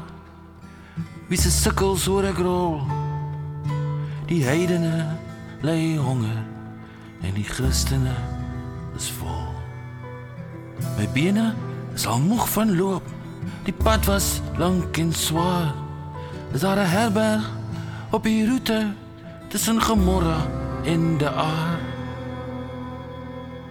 Op hierdie vreemde, vreemde vlakte, op hierdie godverlate dag. Op hierdie vreemde, vreemde vlakte, op hierdie godverlate dag. Lees ek jou waansin in graffiti. Mm.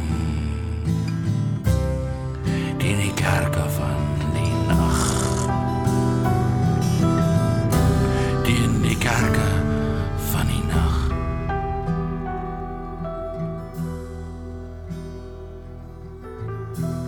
Wie weier ons nog toegang? Wie het ons jeug verkrag?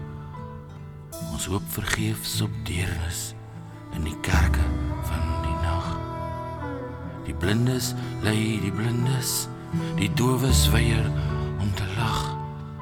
Hoe lank moet ons nog vas en vrees in die kerke van die nag?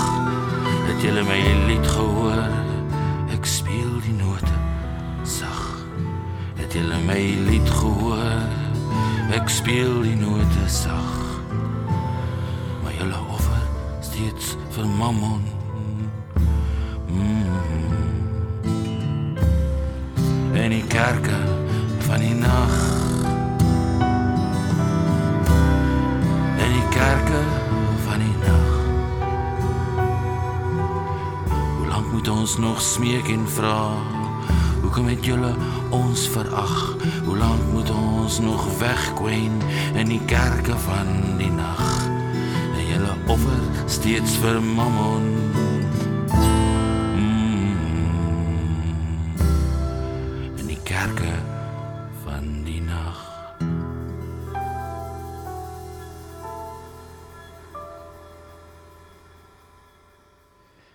Skal vi fra Sydafrika en tur til USA høre en kvindelig komponist. Laura Spiegel er komponist og programmør er hun jo også, fordi udover så har hun jo jeg arbejdede arbejdet rigtig meget inden for computerverdenen også, og jeg kunne læse mig til at opfundet flere musikcomputerprogrammer, som musikere har siddet og brugt på, på deres computere, men har så også komponeret ved siden af. Og sådan, jeg er født i 45, så hun har været sådan ret tidlig ude som sådan kvindelig elektronisk komponist. Eller klassisk komponist. Hun spiller guitar og lut. Ja, hun har jo øh, hun har lavet et øh, musikprogram, der hedder Music Mouse. Øh, altså som er sådan noget algoritmisk øh, software. Så kan man øh, lave musik ved at øh, flytte musen. Øh, og det har hun brugt til ligesom at, at komponere sin musik. Øh, altså, jeg blev fascineret af hendes øh, kompositioner, fordi jeg fandt ud af, at øh, hendes musik ligesom blev sendt ud i rummet sammen med Voyager 1 og 2. Øhm, Jeg tror faktisk, den der guldplade, der blev sendt ud, ja. øh, hvor Elvis også er på osv., der er det faktisk hende, der åbner den plade. ja, Så det er alligevel, det er alligevel noget, er noget. Claus. og det er jo, ja, det synes jeg jo bare var virkelig fascinerende. Hun, så hun komponerer på en måde, hvor alt går i stå for mig. Øhm, altså på den gode måde. Øh, hvor, hvor tid øh, ophører. Øhm, ja, så jeg bliver ved med at, at søge tilbage til det. Jeg tror har også, ikke er været så vanvittigt produktiv, vel? Det er ikke så meget, Nej. hun har lavet en lille udsøgt produktion. Nej, jeg tror også, en af hendes filosofier, det var jo, at hun med de der computerprogrammer, hun ville ligesom lade computer, altså alt det, man kunne lave musikalsk med algoritmer, det ville hun ligesom lade computeren styre, fordi så kunne man koncentrere sig om resten. Mm. Det lyder som en, vist nok meget rigtigt. Ja. Og nummeret hedder sjovt nok Finding Voice fra et album, der hedder Unseen Worlds, som øh, Kom. Det kom i 1991, ja. ja, før hun ligesom holdt op med at udgive plader, fordi hun synes det var omsonst, tror jeg. Men det er også meget dragende stykke musik, som det lyder sådan her.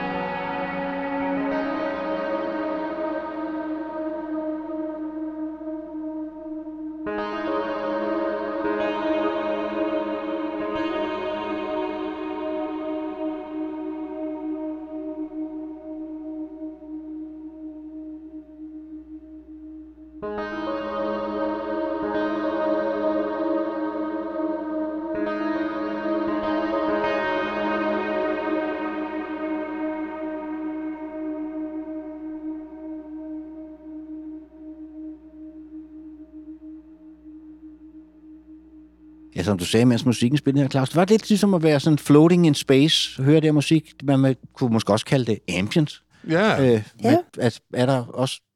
men lidt mere over. anmæsende end ambient, fordi man kan alligevel ikke lade være med at lytte til det og tage stilling. Altså ambient musik, synes jeg jo, det skal man jo ikke tage stilling til. Det skal jo bare være der, ikke? Men det her musik, det kan man alligevel, spidser man Det alligevel er øre, ret ikke? øh, påtrængende, ja. Ja, Ja, hun vil er noget, altså hun vil der noget. ja, Ja, Så er det mere sådan til op til den enkelte, hvad det er, hun vil en. ja, ja. ja. Godt. Men vi skal tilbage til Sydafrika, og så skal vi til gengæld til en sydafrikaner, som også nok mange her i den vestlige verden kender, i hvert fald hvis man har fulgt lidt med i jazzens historie de sidste 50-60 år. Ja.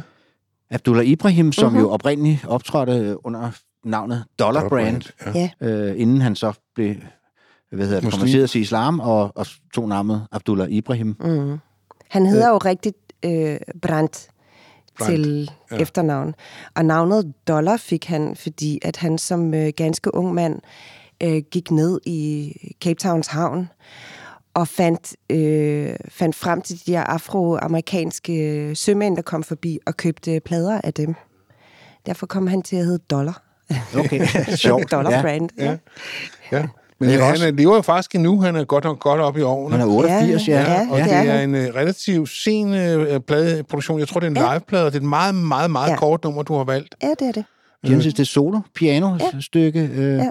Og han var også, på den måde har han sikkert også været vigtig i Sydafrika. Han, han lavede åbenbart den første sydafrikanske jazz-LP, øh, orkester, der hed Jazz Epistle, i, tilbage i 1960. Men Ja. du snakker også om, at du havde spillet jazz, da du var yngre, ikke? Var det noget? Nej, faktisk ikke. Nej. Nej. Jeg har ikke øh, spillet jazz som ung. Men jeg har arbejdet på en ret, øh, et ret fint øh, jazzklub i Cape Town. Det var sådan, det som var. servitrice. Det var der, jeg mødte Simon. Øh, stedet hedder øh, Mannebergs Jazz Café.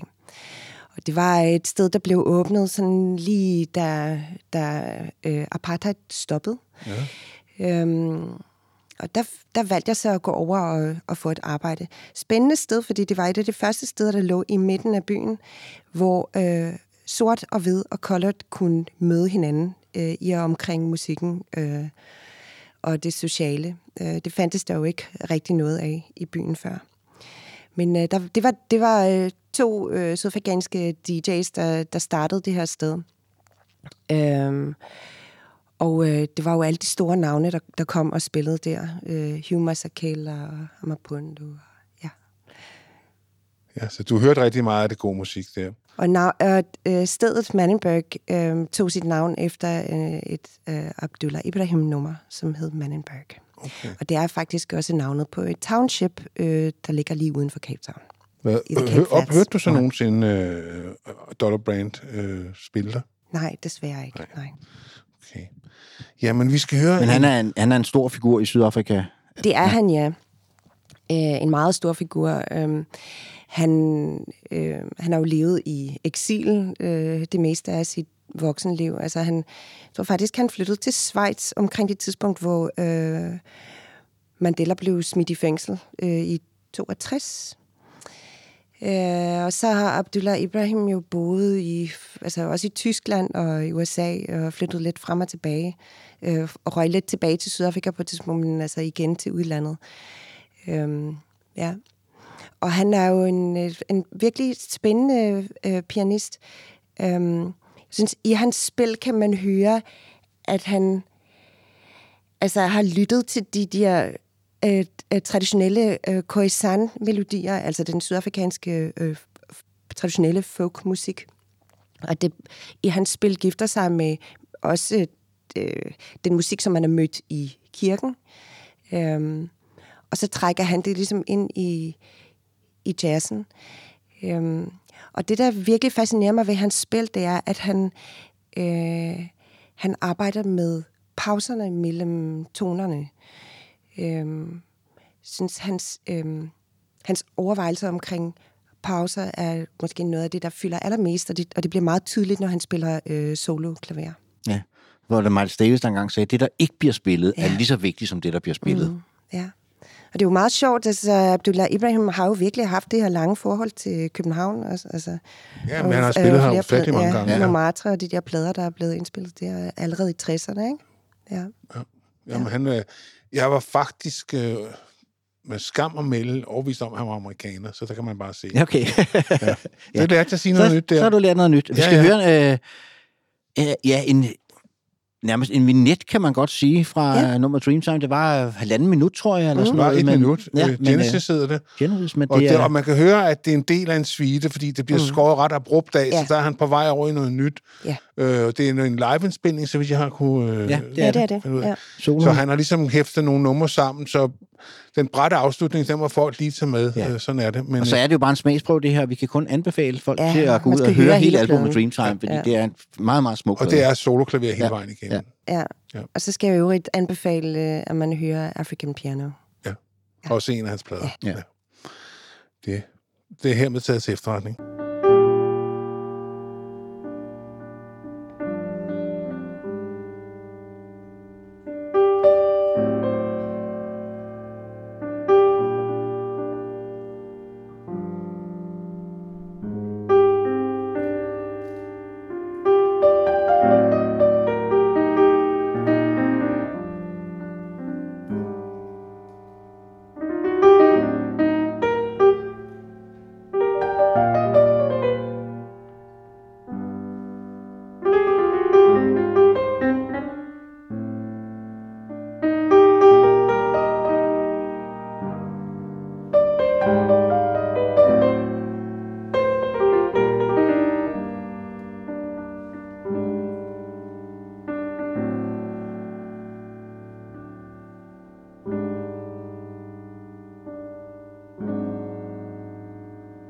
Ja, sådan ville jeg også spille, hvis jeg ja. kunne.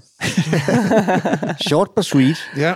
Ja. Nu skal vi over til et italiensk, ja, kultorkester, kan vi vel godt Ja. tillade os at kalde Det må den. man sige, ja. Goblin, som startede som sådan progressivt øh, rockorkester i Italien, men jo først og fremmest er kendt som kommunister af filmmusik, især til den øh, engelske, italienske instruktør Dario Argento, som Ja. 70'erne lavede sådan nogle ret sære splatter, gyser, øh, B-film i øh, princippet, ja. ja. men på den gode måde. ja. Altså, de, jeg synes, jeg har faktisk gen- genset dem her for et halvt år siden, og sådan noget. De ligger faktisk ude på Blockbuster, hvor man kan se dem, De hvis man har lyst til det, selvom de ligger fra 70'erne. Ja. Og du har valgt nummeret for den, der hedder Suspiria. Ja. Øh, titelnummeret derfra, som musikalsk måske nok er deres mest kendte plade. Mm-hmm. Mhm. Øh, også en kul plade. Jeg arbejder mm. også en plademusik, og det er en plade, vi stadigvæk Ja. jævnligt sælger. Der er stadigvæk nye folk, der skal opdage den. Den blev jo faktisk også... Filmen blev genindspillet her i 2018, hvor Thom Yorke så lavede et nyt soundtrack til den. Det kan jeg godt huske, ja. Som Ja. faktisk ikke har noget med det her. Altså, han Nej. har med vilje bevæget sig et helt andet sted hen. Øh, Ja. Og jeg synes faktisk også, at han kommer ret godt afsted med Ja, det, men, men den her Goblin kan noget helt særligt. Ja. Øh, som sagt for filmen Suspiria, men jeg vil sige, hvis vi lige bliver ved Dario Argento, så hvis man skal se en film af ham, så skal man faktisk se den film, der kommer før Suspiria, den der hedder Profondo Rosso. Ja. Deep Red hedder den på engelsk, som er en virkelig vild film, hvor de også har lavet soundtrack til, med, med David Hemmings, som nogen sikkert husker Mhm. for Blow Up i hovedrollen, hvor han kommer meget galt af sted i Italien, lad os bare sige det sådan. Ja. Men øh, ja, lad os tilbage til musikken, Marina. Hvorfor skal vi høre Goblin? Jamen, øh, jeg har valgt det her nummer, fordi jeg altså, først og fremmest bare er, er fascineret af, af det kompositoriske i det, øh, og instrumentationen. Øhm, ja, altså det er jo sådan en, det er sådan en voksen fairy tale, som også bare er virkelig farligt på samme tid, og altså kombinationen er den der underlige væsen eller visken øh, sammen med øh, celeste og, og bjæller og mug og tabler. Øh, det er sådan øh, virkelig mærkværdig øh, instrumentation. Øh, ja, som øh, altså for mig øh, sådan tematisk arbejde med noget magisk og noget og noget uskyld og noget djævelsk øh, på samme tid. Øh, Ja, altså selvom man ikke vidste så man, Ja. når man hører musikken, er man ikke rigtig i tvivl om, at det er en musikken til en gyserfilm, det her. Nej, men alligevel er Og det alligevel sådan er der også ja, noget tongue andet in over the det. cheek. Det er jo øh, humoristisk og også let på samme tid. Ja, Ja. Det er Og man kan- derfor, det er så populært i virkeligheden. Ja. At det kan begge dele. lidt op. Ja. Man kan også bare høre det. Man kan også godt tydeligt høre sådan en, en Ja. senere øh, gyserkommunist som John Carpenter har helt sikkert lyttet Præcis. rigtig meget til Goblin. Ja, ja. Jamen, så lad os da også lytte til Goblin og Suspiria, titelnummeret fra filmen Filmen af af samme navn, og året er 1977.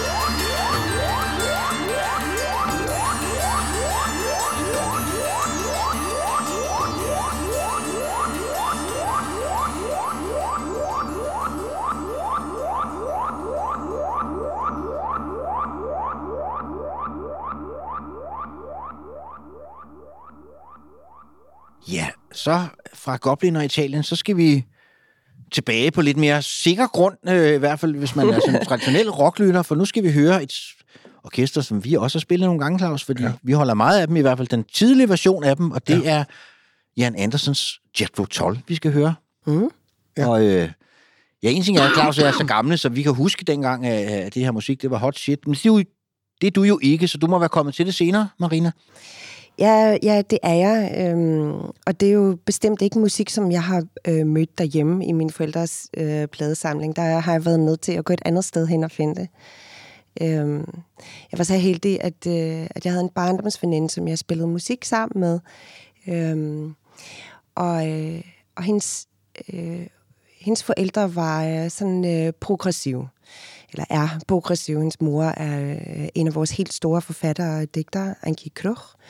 Øhm, og øh, i hendes forældres pladesamling var der jo alt det, som, øh, som jeg ikke fik derhjemme. Så det gik vi på opdagelse i. Og Jethro Tull Aqualung var, var, var en af de plader, som virkelig øh, stak ud for mig. Øhm, ja.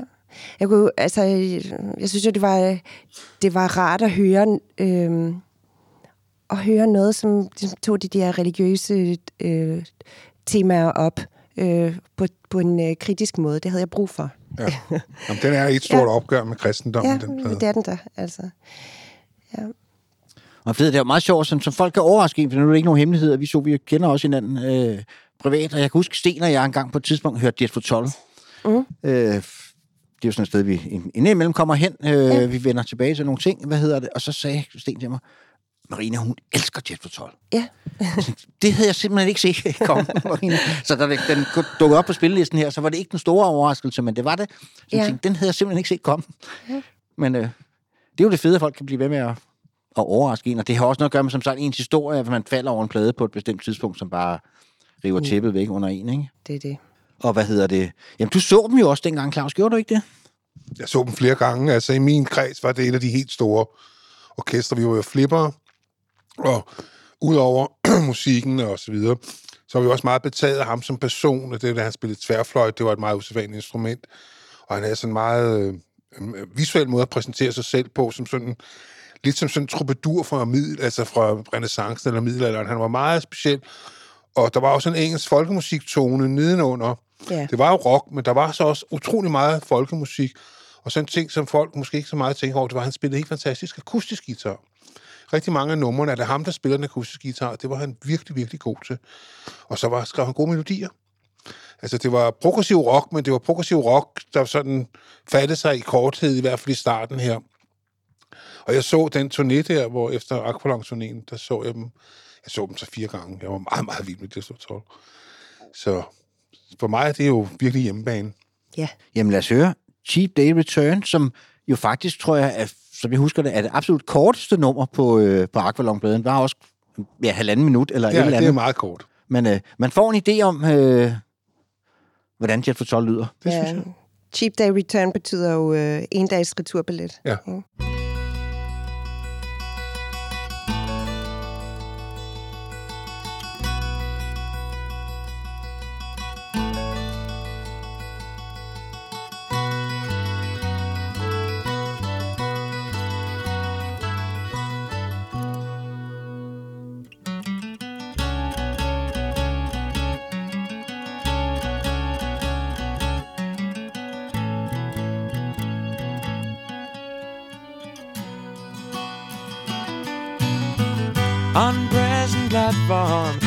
Soft shoe shuffle dance. Brush away the cigarette ash that's falling down your pants. And then you sadly wonder, does the nurse treat your old man the way she should? She made you tea, asked for your autograph. What a laugh.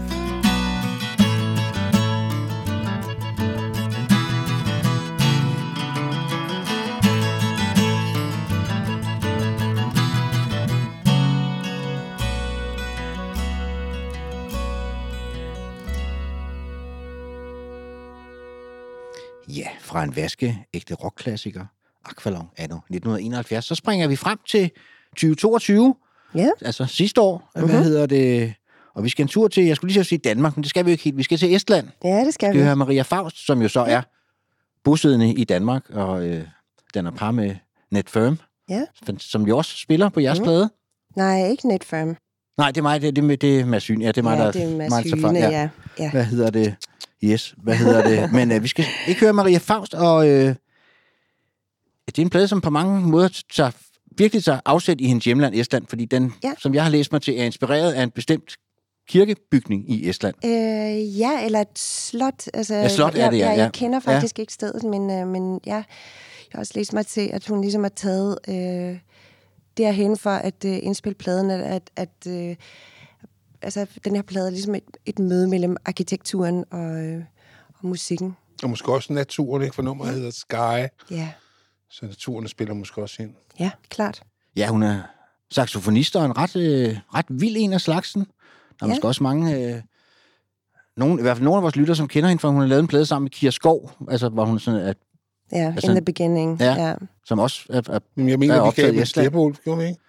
Jo, det gjorde vi, ja. Ja, eller vi. Altså, ja.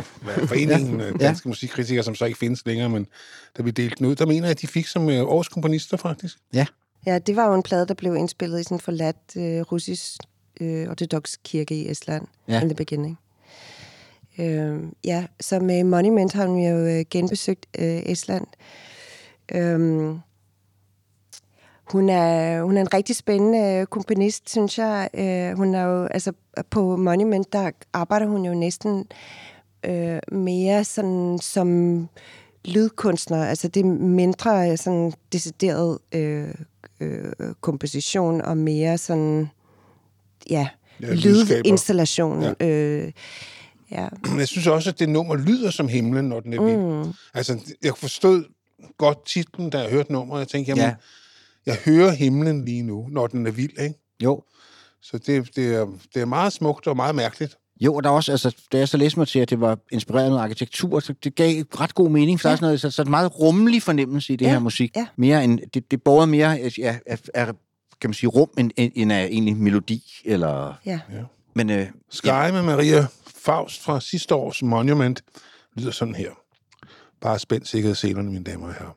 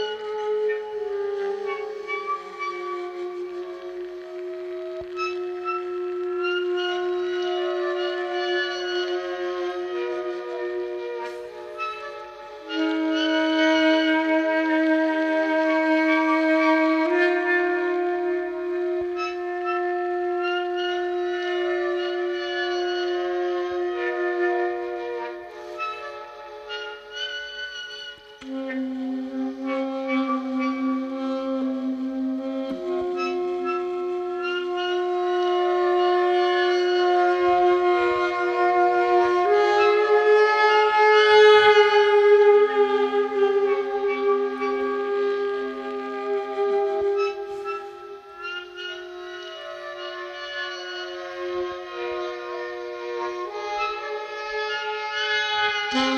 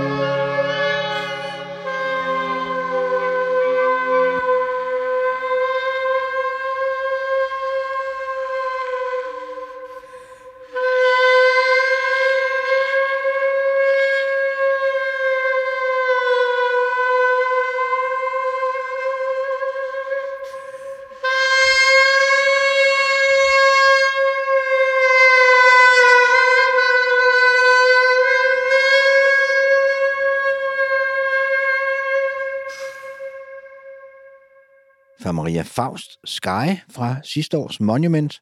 Så skruer vi tiden tilbage til 1977, og vi skal høre et nummer, som også har været spillet i rockhistorie før. Det kan vi godt indrømme. Ja, vi skal det til er også det, der her. en, en, en, en, en husfavorit her i, i podcasten. Ja. Vi skal høre Suicide og Ghost Rider. Ja. Og hvorfor skal vi høre den, Marina? Fordi jeg elsker det nummer. det er igen, det er, den der, det er den der vilde fest, man gerne vil være en, øh, en del af. Ja. Så det er derfor, vi skal høre det. Det er også et af de vildeste numre i verden, synes jeg. Det, man bliver sgu, selvom det er så simpelt, så bliver man ikke rigtig træt af det. Nej. Altså, det kan noget, den der monotoni der, øh, hvor det bare bimler der ud af for fuld, fuld gardiner. Ja, og jeg har hørt det meget ofte siden 1977, og det er stadigvæk ikke lykkes mig at blive træt af den. Nej. Mm-mm. Præcis. Det er stadig hver gang, det, det, giver- det, det, giver sådan et adrenalinkick, hver gang man Ja. hører mm. Mhm. den der første Ja. helt vilde akkord der, Martin Reeves. øh, Og det er jo bare de to, øh, som ja, virkelig ja. forstår at make a noise. ja, det må man sige.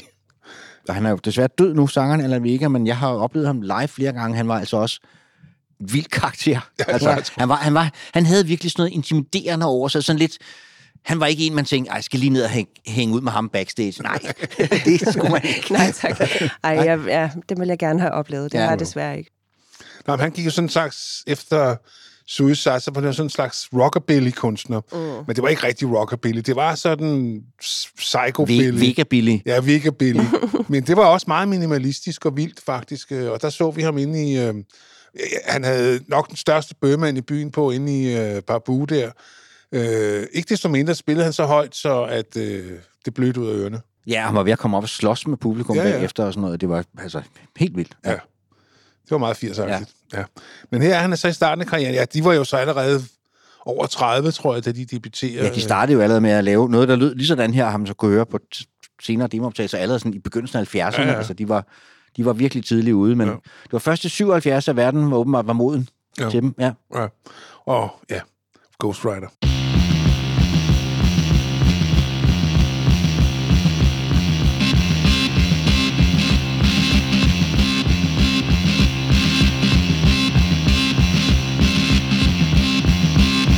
Ghost Rider, motorcycle hero.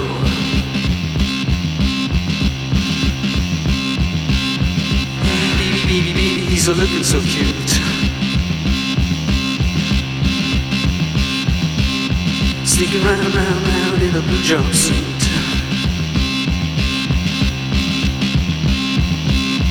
Ghost Rider, motorcycle hero.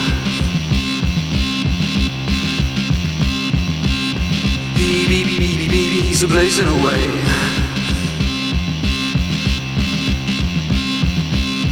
Like the stars, stars, stars in the universe. Ghost Rider, motorcycle hero.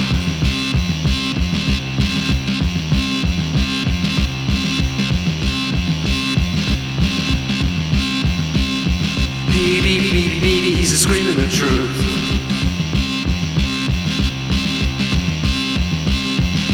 America, America is killing its youth.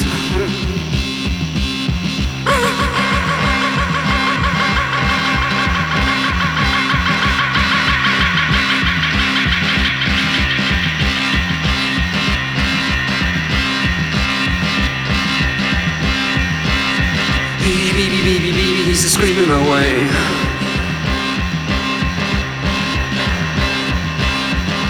America, America is killing its youth.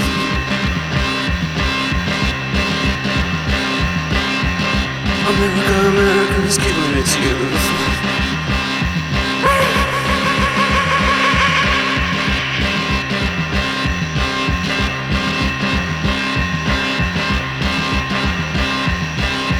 Ghost Rider.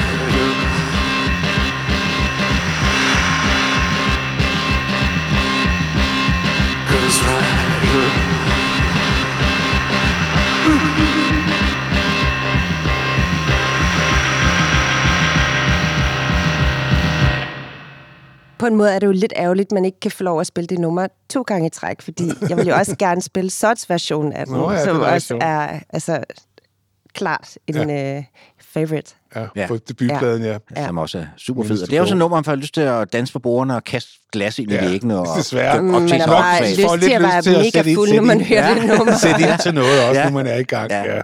Sådan er der noget musik, der virker på en. Øh, Og så er det godt, man kan få det ud der. Ja, Ja. præcis. helt sikkert. Nu skal vi over til ja, også en anden, kan vi godt kending, tillade os ja. at kalde huskending, Claus. Ja.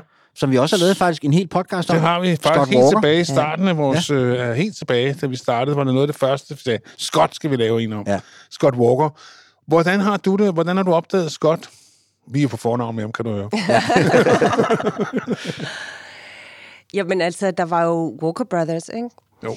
Øh, det var jo ligesom svært at undgå at, at høre det, og altså, kunne jeg også virkelig godt lide, eller kan godt lide.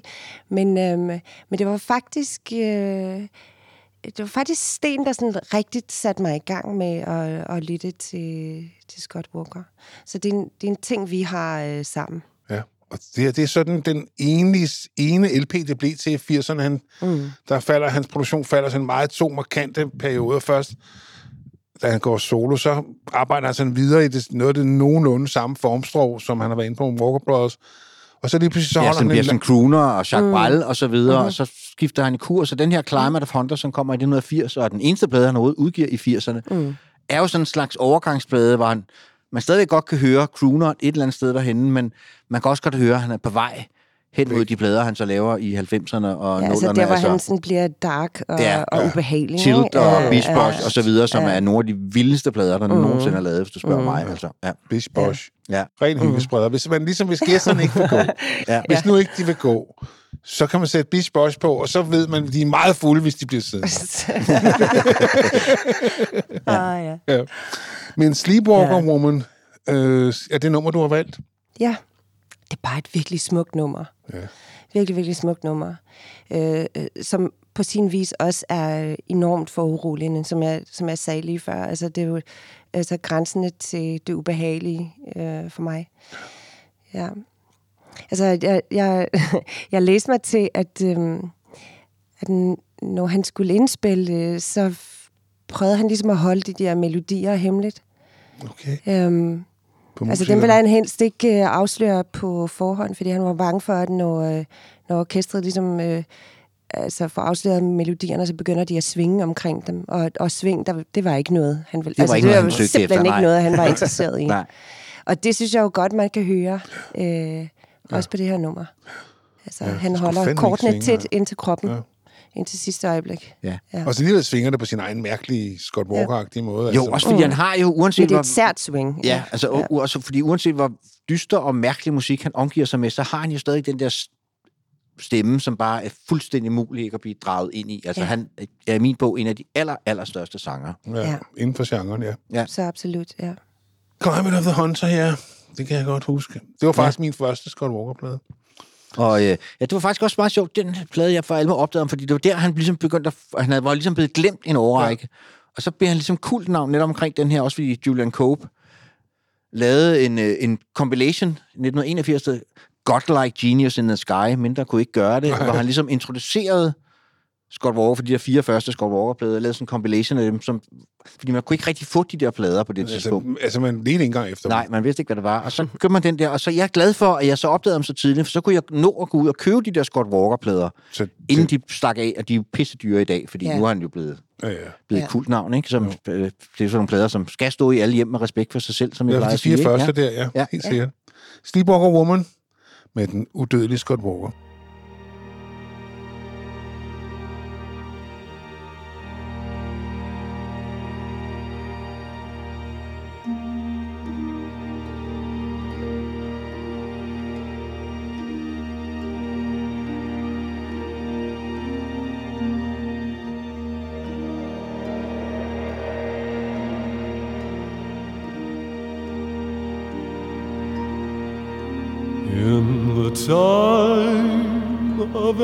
Exile from the jails of another, where soundings are taken,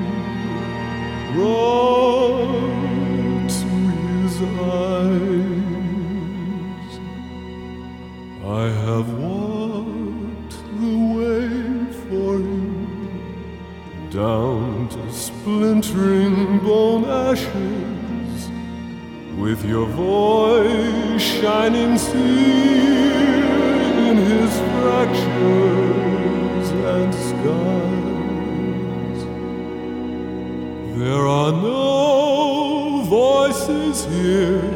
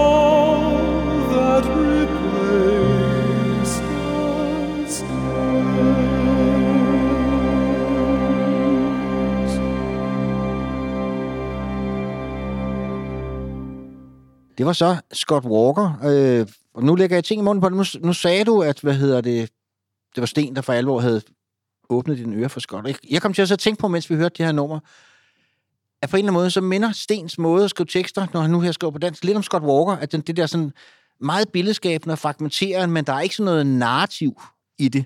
Nej, og det kan du nemlig øh, have ret i. Ja, at det er, at det er fragmenteret, altså øh, at, at der bliver arbejdet med øjebliksbilleder øh, på vores plade.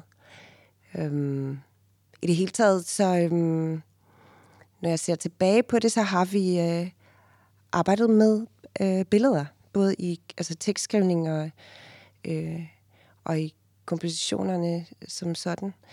Øhm, og det har øh, også øh, ofte været øh, billeder, som er usammenhængende. Øhm, ja. Så det, det er bestemt ikke forkert, at du kan, at du kan høre noget af det øh, i Scott Walker. Nej, det kan nok Godt. være. Ja. Det er jo også, minder jo lidt om modernistisk poesi på mange måder. Ja. Også Scotts måde at arbejde Ja, på. Ikke? Det altså, de der sådan sprængte billeder. sprængte ja, billeder, Ja. Og, og hvor meningen opstår ved, at, at begreber støder sammen og så videre. Ikke? Vi slutter så faktisk øh, i, den, i den klassiske partiturmusik med Shostakovich. Øh, og det må jeg jo sige, det er jo noget, jeg ikke ved ret meget om. Øh, er en hård nyser. Jeg har jo, det, det er jo også snart, hvordan musik kan påvirke en sjæl, for jeg har sådan en, en, en, en, sådan en boks med, sådan en 6 CD-boks med Shostakovich strygerkvartetter, mm-hmm. hans komplette strygerkvartetter, som jeg elsker. Ja. Men det er sådan en, jeg skal høre, når jeg er alene hjemme. Ja, Altså, min kone, Stine, hun, hvis jeg sætter den på, så... Altså, hun kan slet ikke holde det ud. nej. Altså, sådan, men kan du ikke høre, hvor smukt det er? Øh, nej, det kan hun så ikke. Altså, hun synes, det er... Og det er måske heller ikke smukt sådan en klasse, men for mig virker det som... Mm. Altså, baggrunden, altså, det, det er meget af det er jo skrevet på baggrund af krigen, og det stykke her, du har valgt, vi skal høre, det er jo, det er jo ifølge ham selv portræt af Stalin. Ja. Øh, Ja. Han var jo, Kovacs var jo sådan en lidt svær figur, fordi han blev jo, han var jo sådan en avantgarde-komponist, øh, blev måske mere om det, også meget inspireret også af Mahler og så videre, men blev jo i Sovjetunionen under hele perioden, altså og var medlem af det kommunistiske parti og så videre, ikke? Så, så der var også mange, sådan, som i Vesten beundrede ham, men sådan havde det lidt svært med ham, fordi, øh, okay, han, han Ja, jo. støtter de der gutter der. Ja, men han red ligesom Ja. ja. på to heste, ikke? Jo. Ja, det gjorde han. Men øh, ja, Jamen øh, klart, øh, Sostakovich er jo an acquired taste. Altså det er simpelthen et spørgsmål om, om træning øh, for manges vedkommende. Så jeg kan godt forstå, hvis din kone synes, det er lidt øh, hårdt at, at lytte til. Øhm, men ja, jeg har, jeg har fået min træning i at lytte til Sostakovich. For mig er det et vidunderligt rum at gå ind i. Altså et, et rum, som er fyldt med... Øh, mange store spørgsmål, altså måske flere spørgsmål end, øh, end svar. Øh, det, det kan jeg virkelig godt lide ved hans musik. Altså, øhm, Mm, det her værk, vi skal høre, er jo anden sats øh, i en symfoni, øh, anden sats ud af fire satser. Det er en sats, der er en allegro-sats, det vil sige en, en hurtig sats, og den er sådan... Øh, Øh, ja, som du siger, måske et portræt af, af Stalin, det er der sådan lidt øh, øh, forskellige meninger om. Men det, man i hvert fald kan sige om den her symfoni, er, at han skildrer øh, et indre liv og nogle konflikter og noget kærlighed, måske også til en elev, han havde. En elev, som hed øh, Elmira. Øh, og der er nogen, der påstår, at hendes øh, navn måske også er gemt i musikken i nogle koder. Øh, jeg ved ikke, om det er lidt søgt, men, øh, Nå, men altså, det har man jo lov til. Hvis kærligheden er, er forbudt, så må man jo arbejde rundt om den. ja. Ja, i hvert fald så blev den øh, uropført i øh, altså, af Stalingrad, øh, Stalingrad Philharmonien, altså i St. Petersborg i, i 53 efter øh, Stalins død. Og han, øh, det, det man også øh, kan lytte efter, det er den der, og det, nu bliver det sådan meget musisk nørdet, øh, Sostakovich-skalaen, som rummer både øh, dur og mol terts på en gang, og som er sådan meget øh, karakteristisk for, for den russiske øh, folkemusik også. Der lærte vi noget, Henrik. Ja. Husk det nu, ikke? Jo. Du Jamen lad os høre øh. Ja. Fra hans 10. symfoni.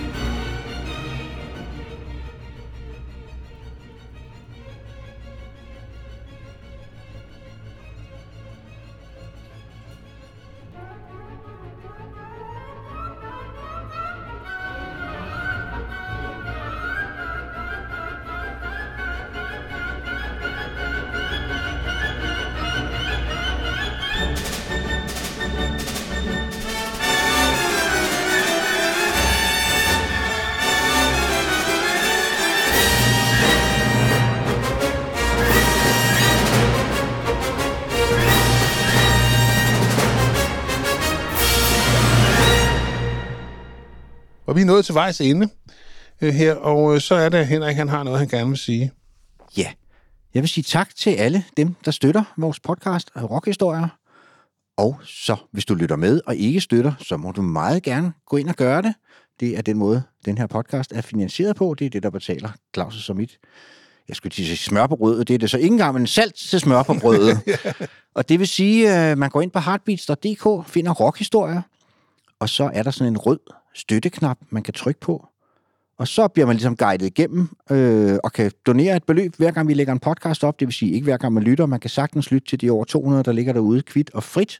Men hver gang vi lægger en ny podcast op, så bliver man trukket for det beløb, man nu har valgt at støtte os med. Og det vil vi øh, opfordre jer meget stærkt til at gøre, hvis I ikke allerede gør det. Selvfølgelig tak alle dem, der allerede gør det.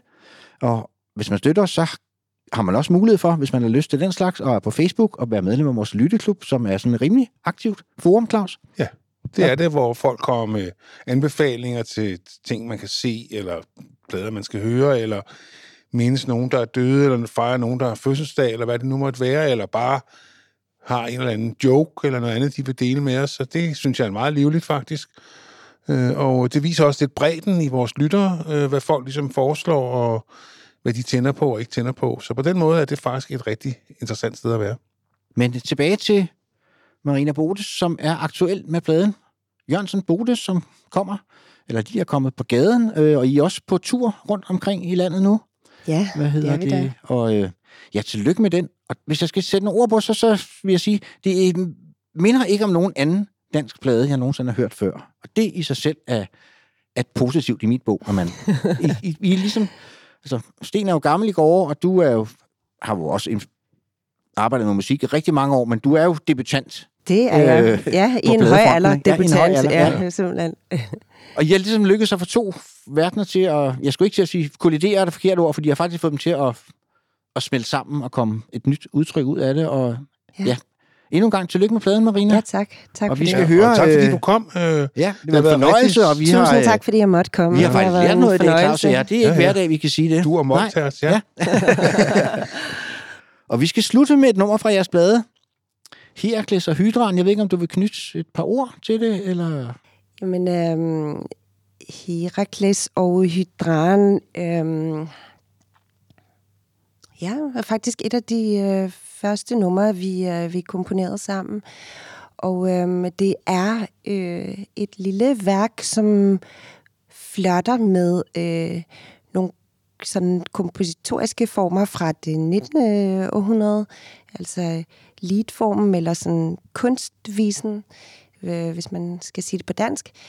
Øh, et nummer, som både er altså, strofisk i den, i den gammeldags øh, forstand, men også med fokus på, øh, på teksten. Øhm, ja. Ja. Sten fortæller en, øh, en lille historie, som faktisk måske er mere konkret, øh, eller sådan mere håndgribeligt og figurativt end, øh, end noget andet på pladen, altså hvor vi arbejder også lidt mere ud i det abstrakte og fragmentariske, som vi også har talt om tidligere i dag. Øhm, men her, her bliver det måske mere øh, øh, billedligt og, og malerisk i, i tonen. Ja. Jamen tak for det, og det er også modsat det første nummer, vi hørte, Maskemand, som er i mere i den elektroniske afdeling, så er det her mere over i, hvad skal vi sige, den klassiske stryger ja. afdeling, som, som jo en stor del af pladen er. Mm-hmm. Ja, men med disse ord siger vi tak for denne gang, og på genhør næste gang. Jeg håber, I har nydt det lige så meget, som vi har. Det har i hvert fald været en spændende rejse gennem en anderledes øh, og meget varieret spilleliste, som har bragt os ud i mange spændende hjørner. Så tak for i dag, og på genhør.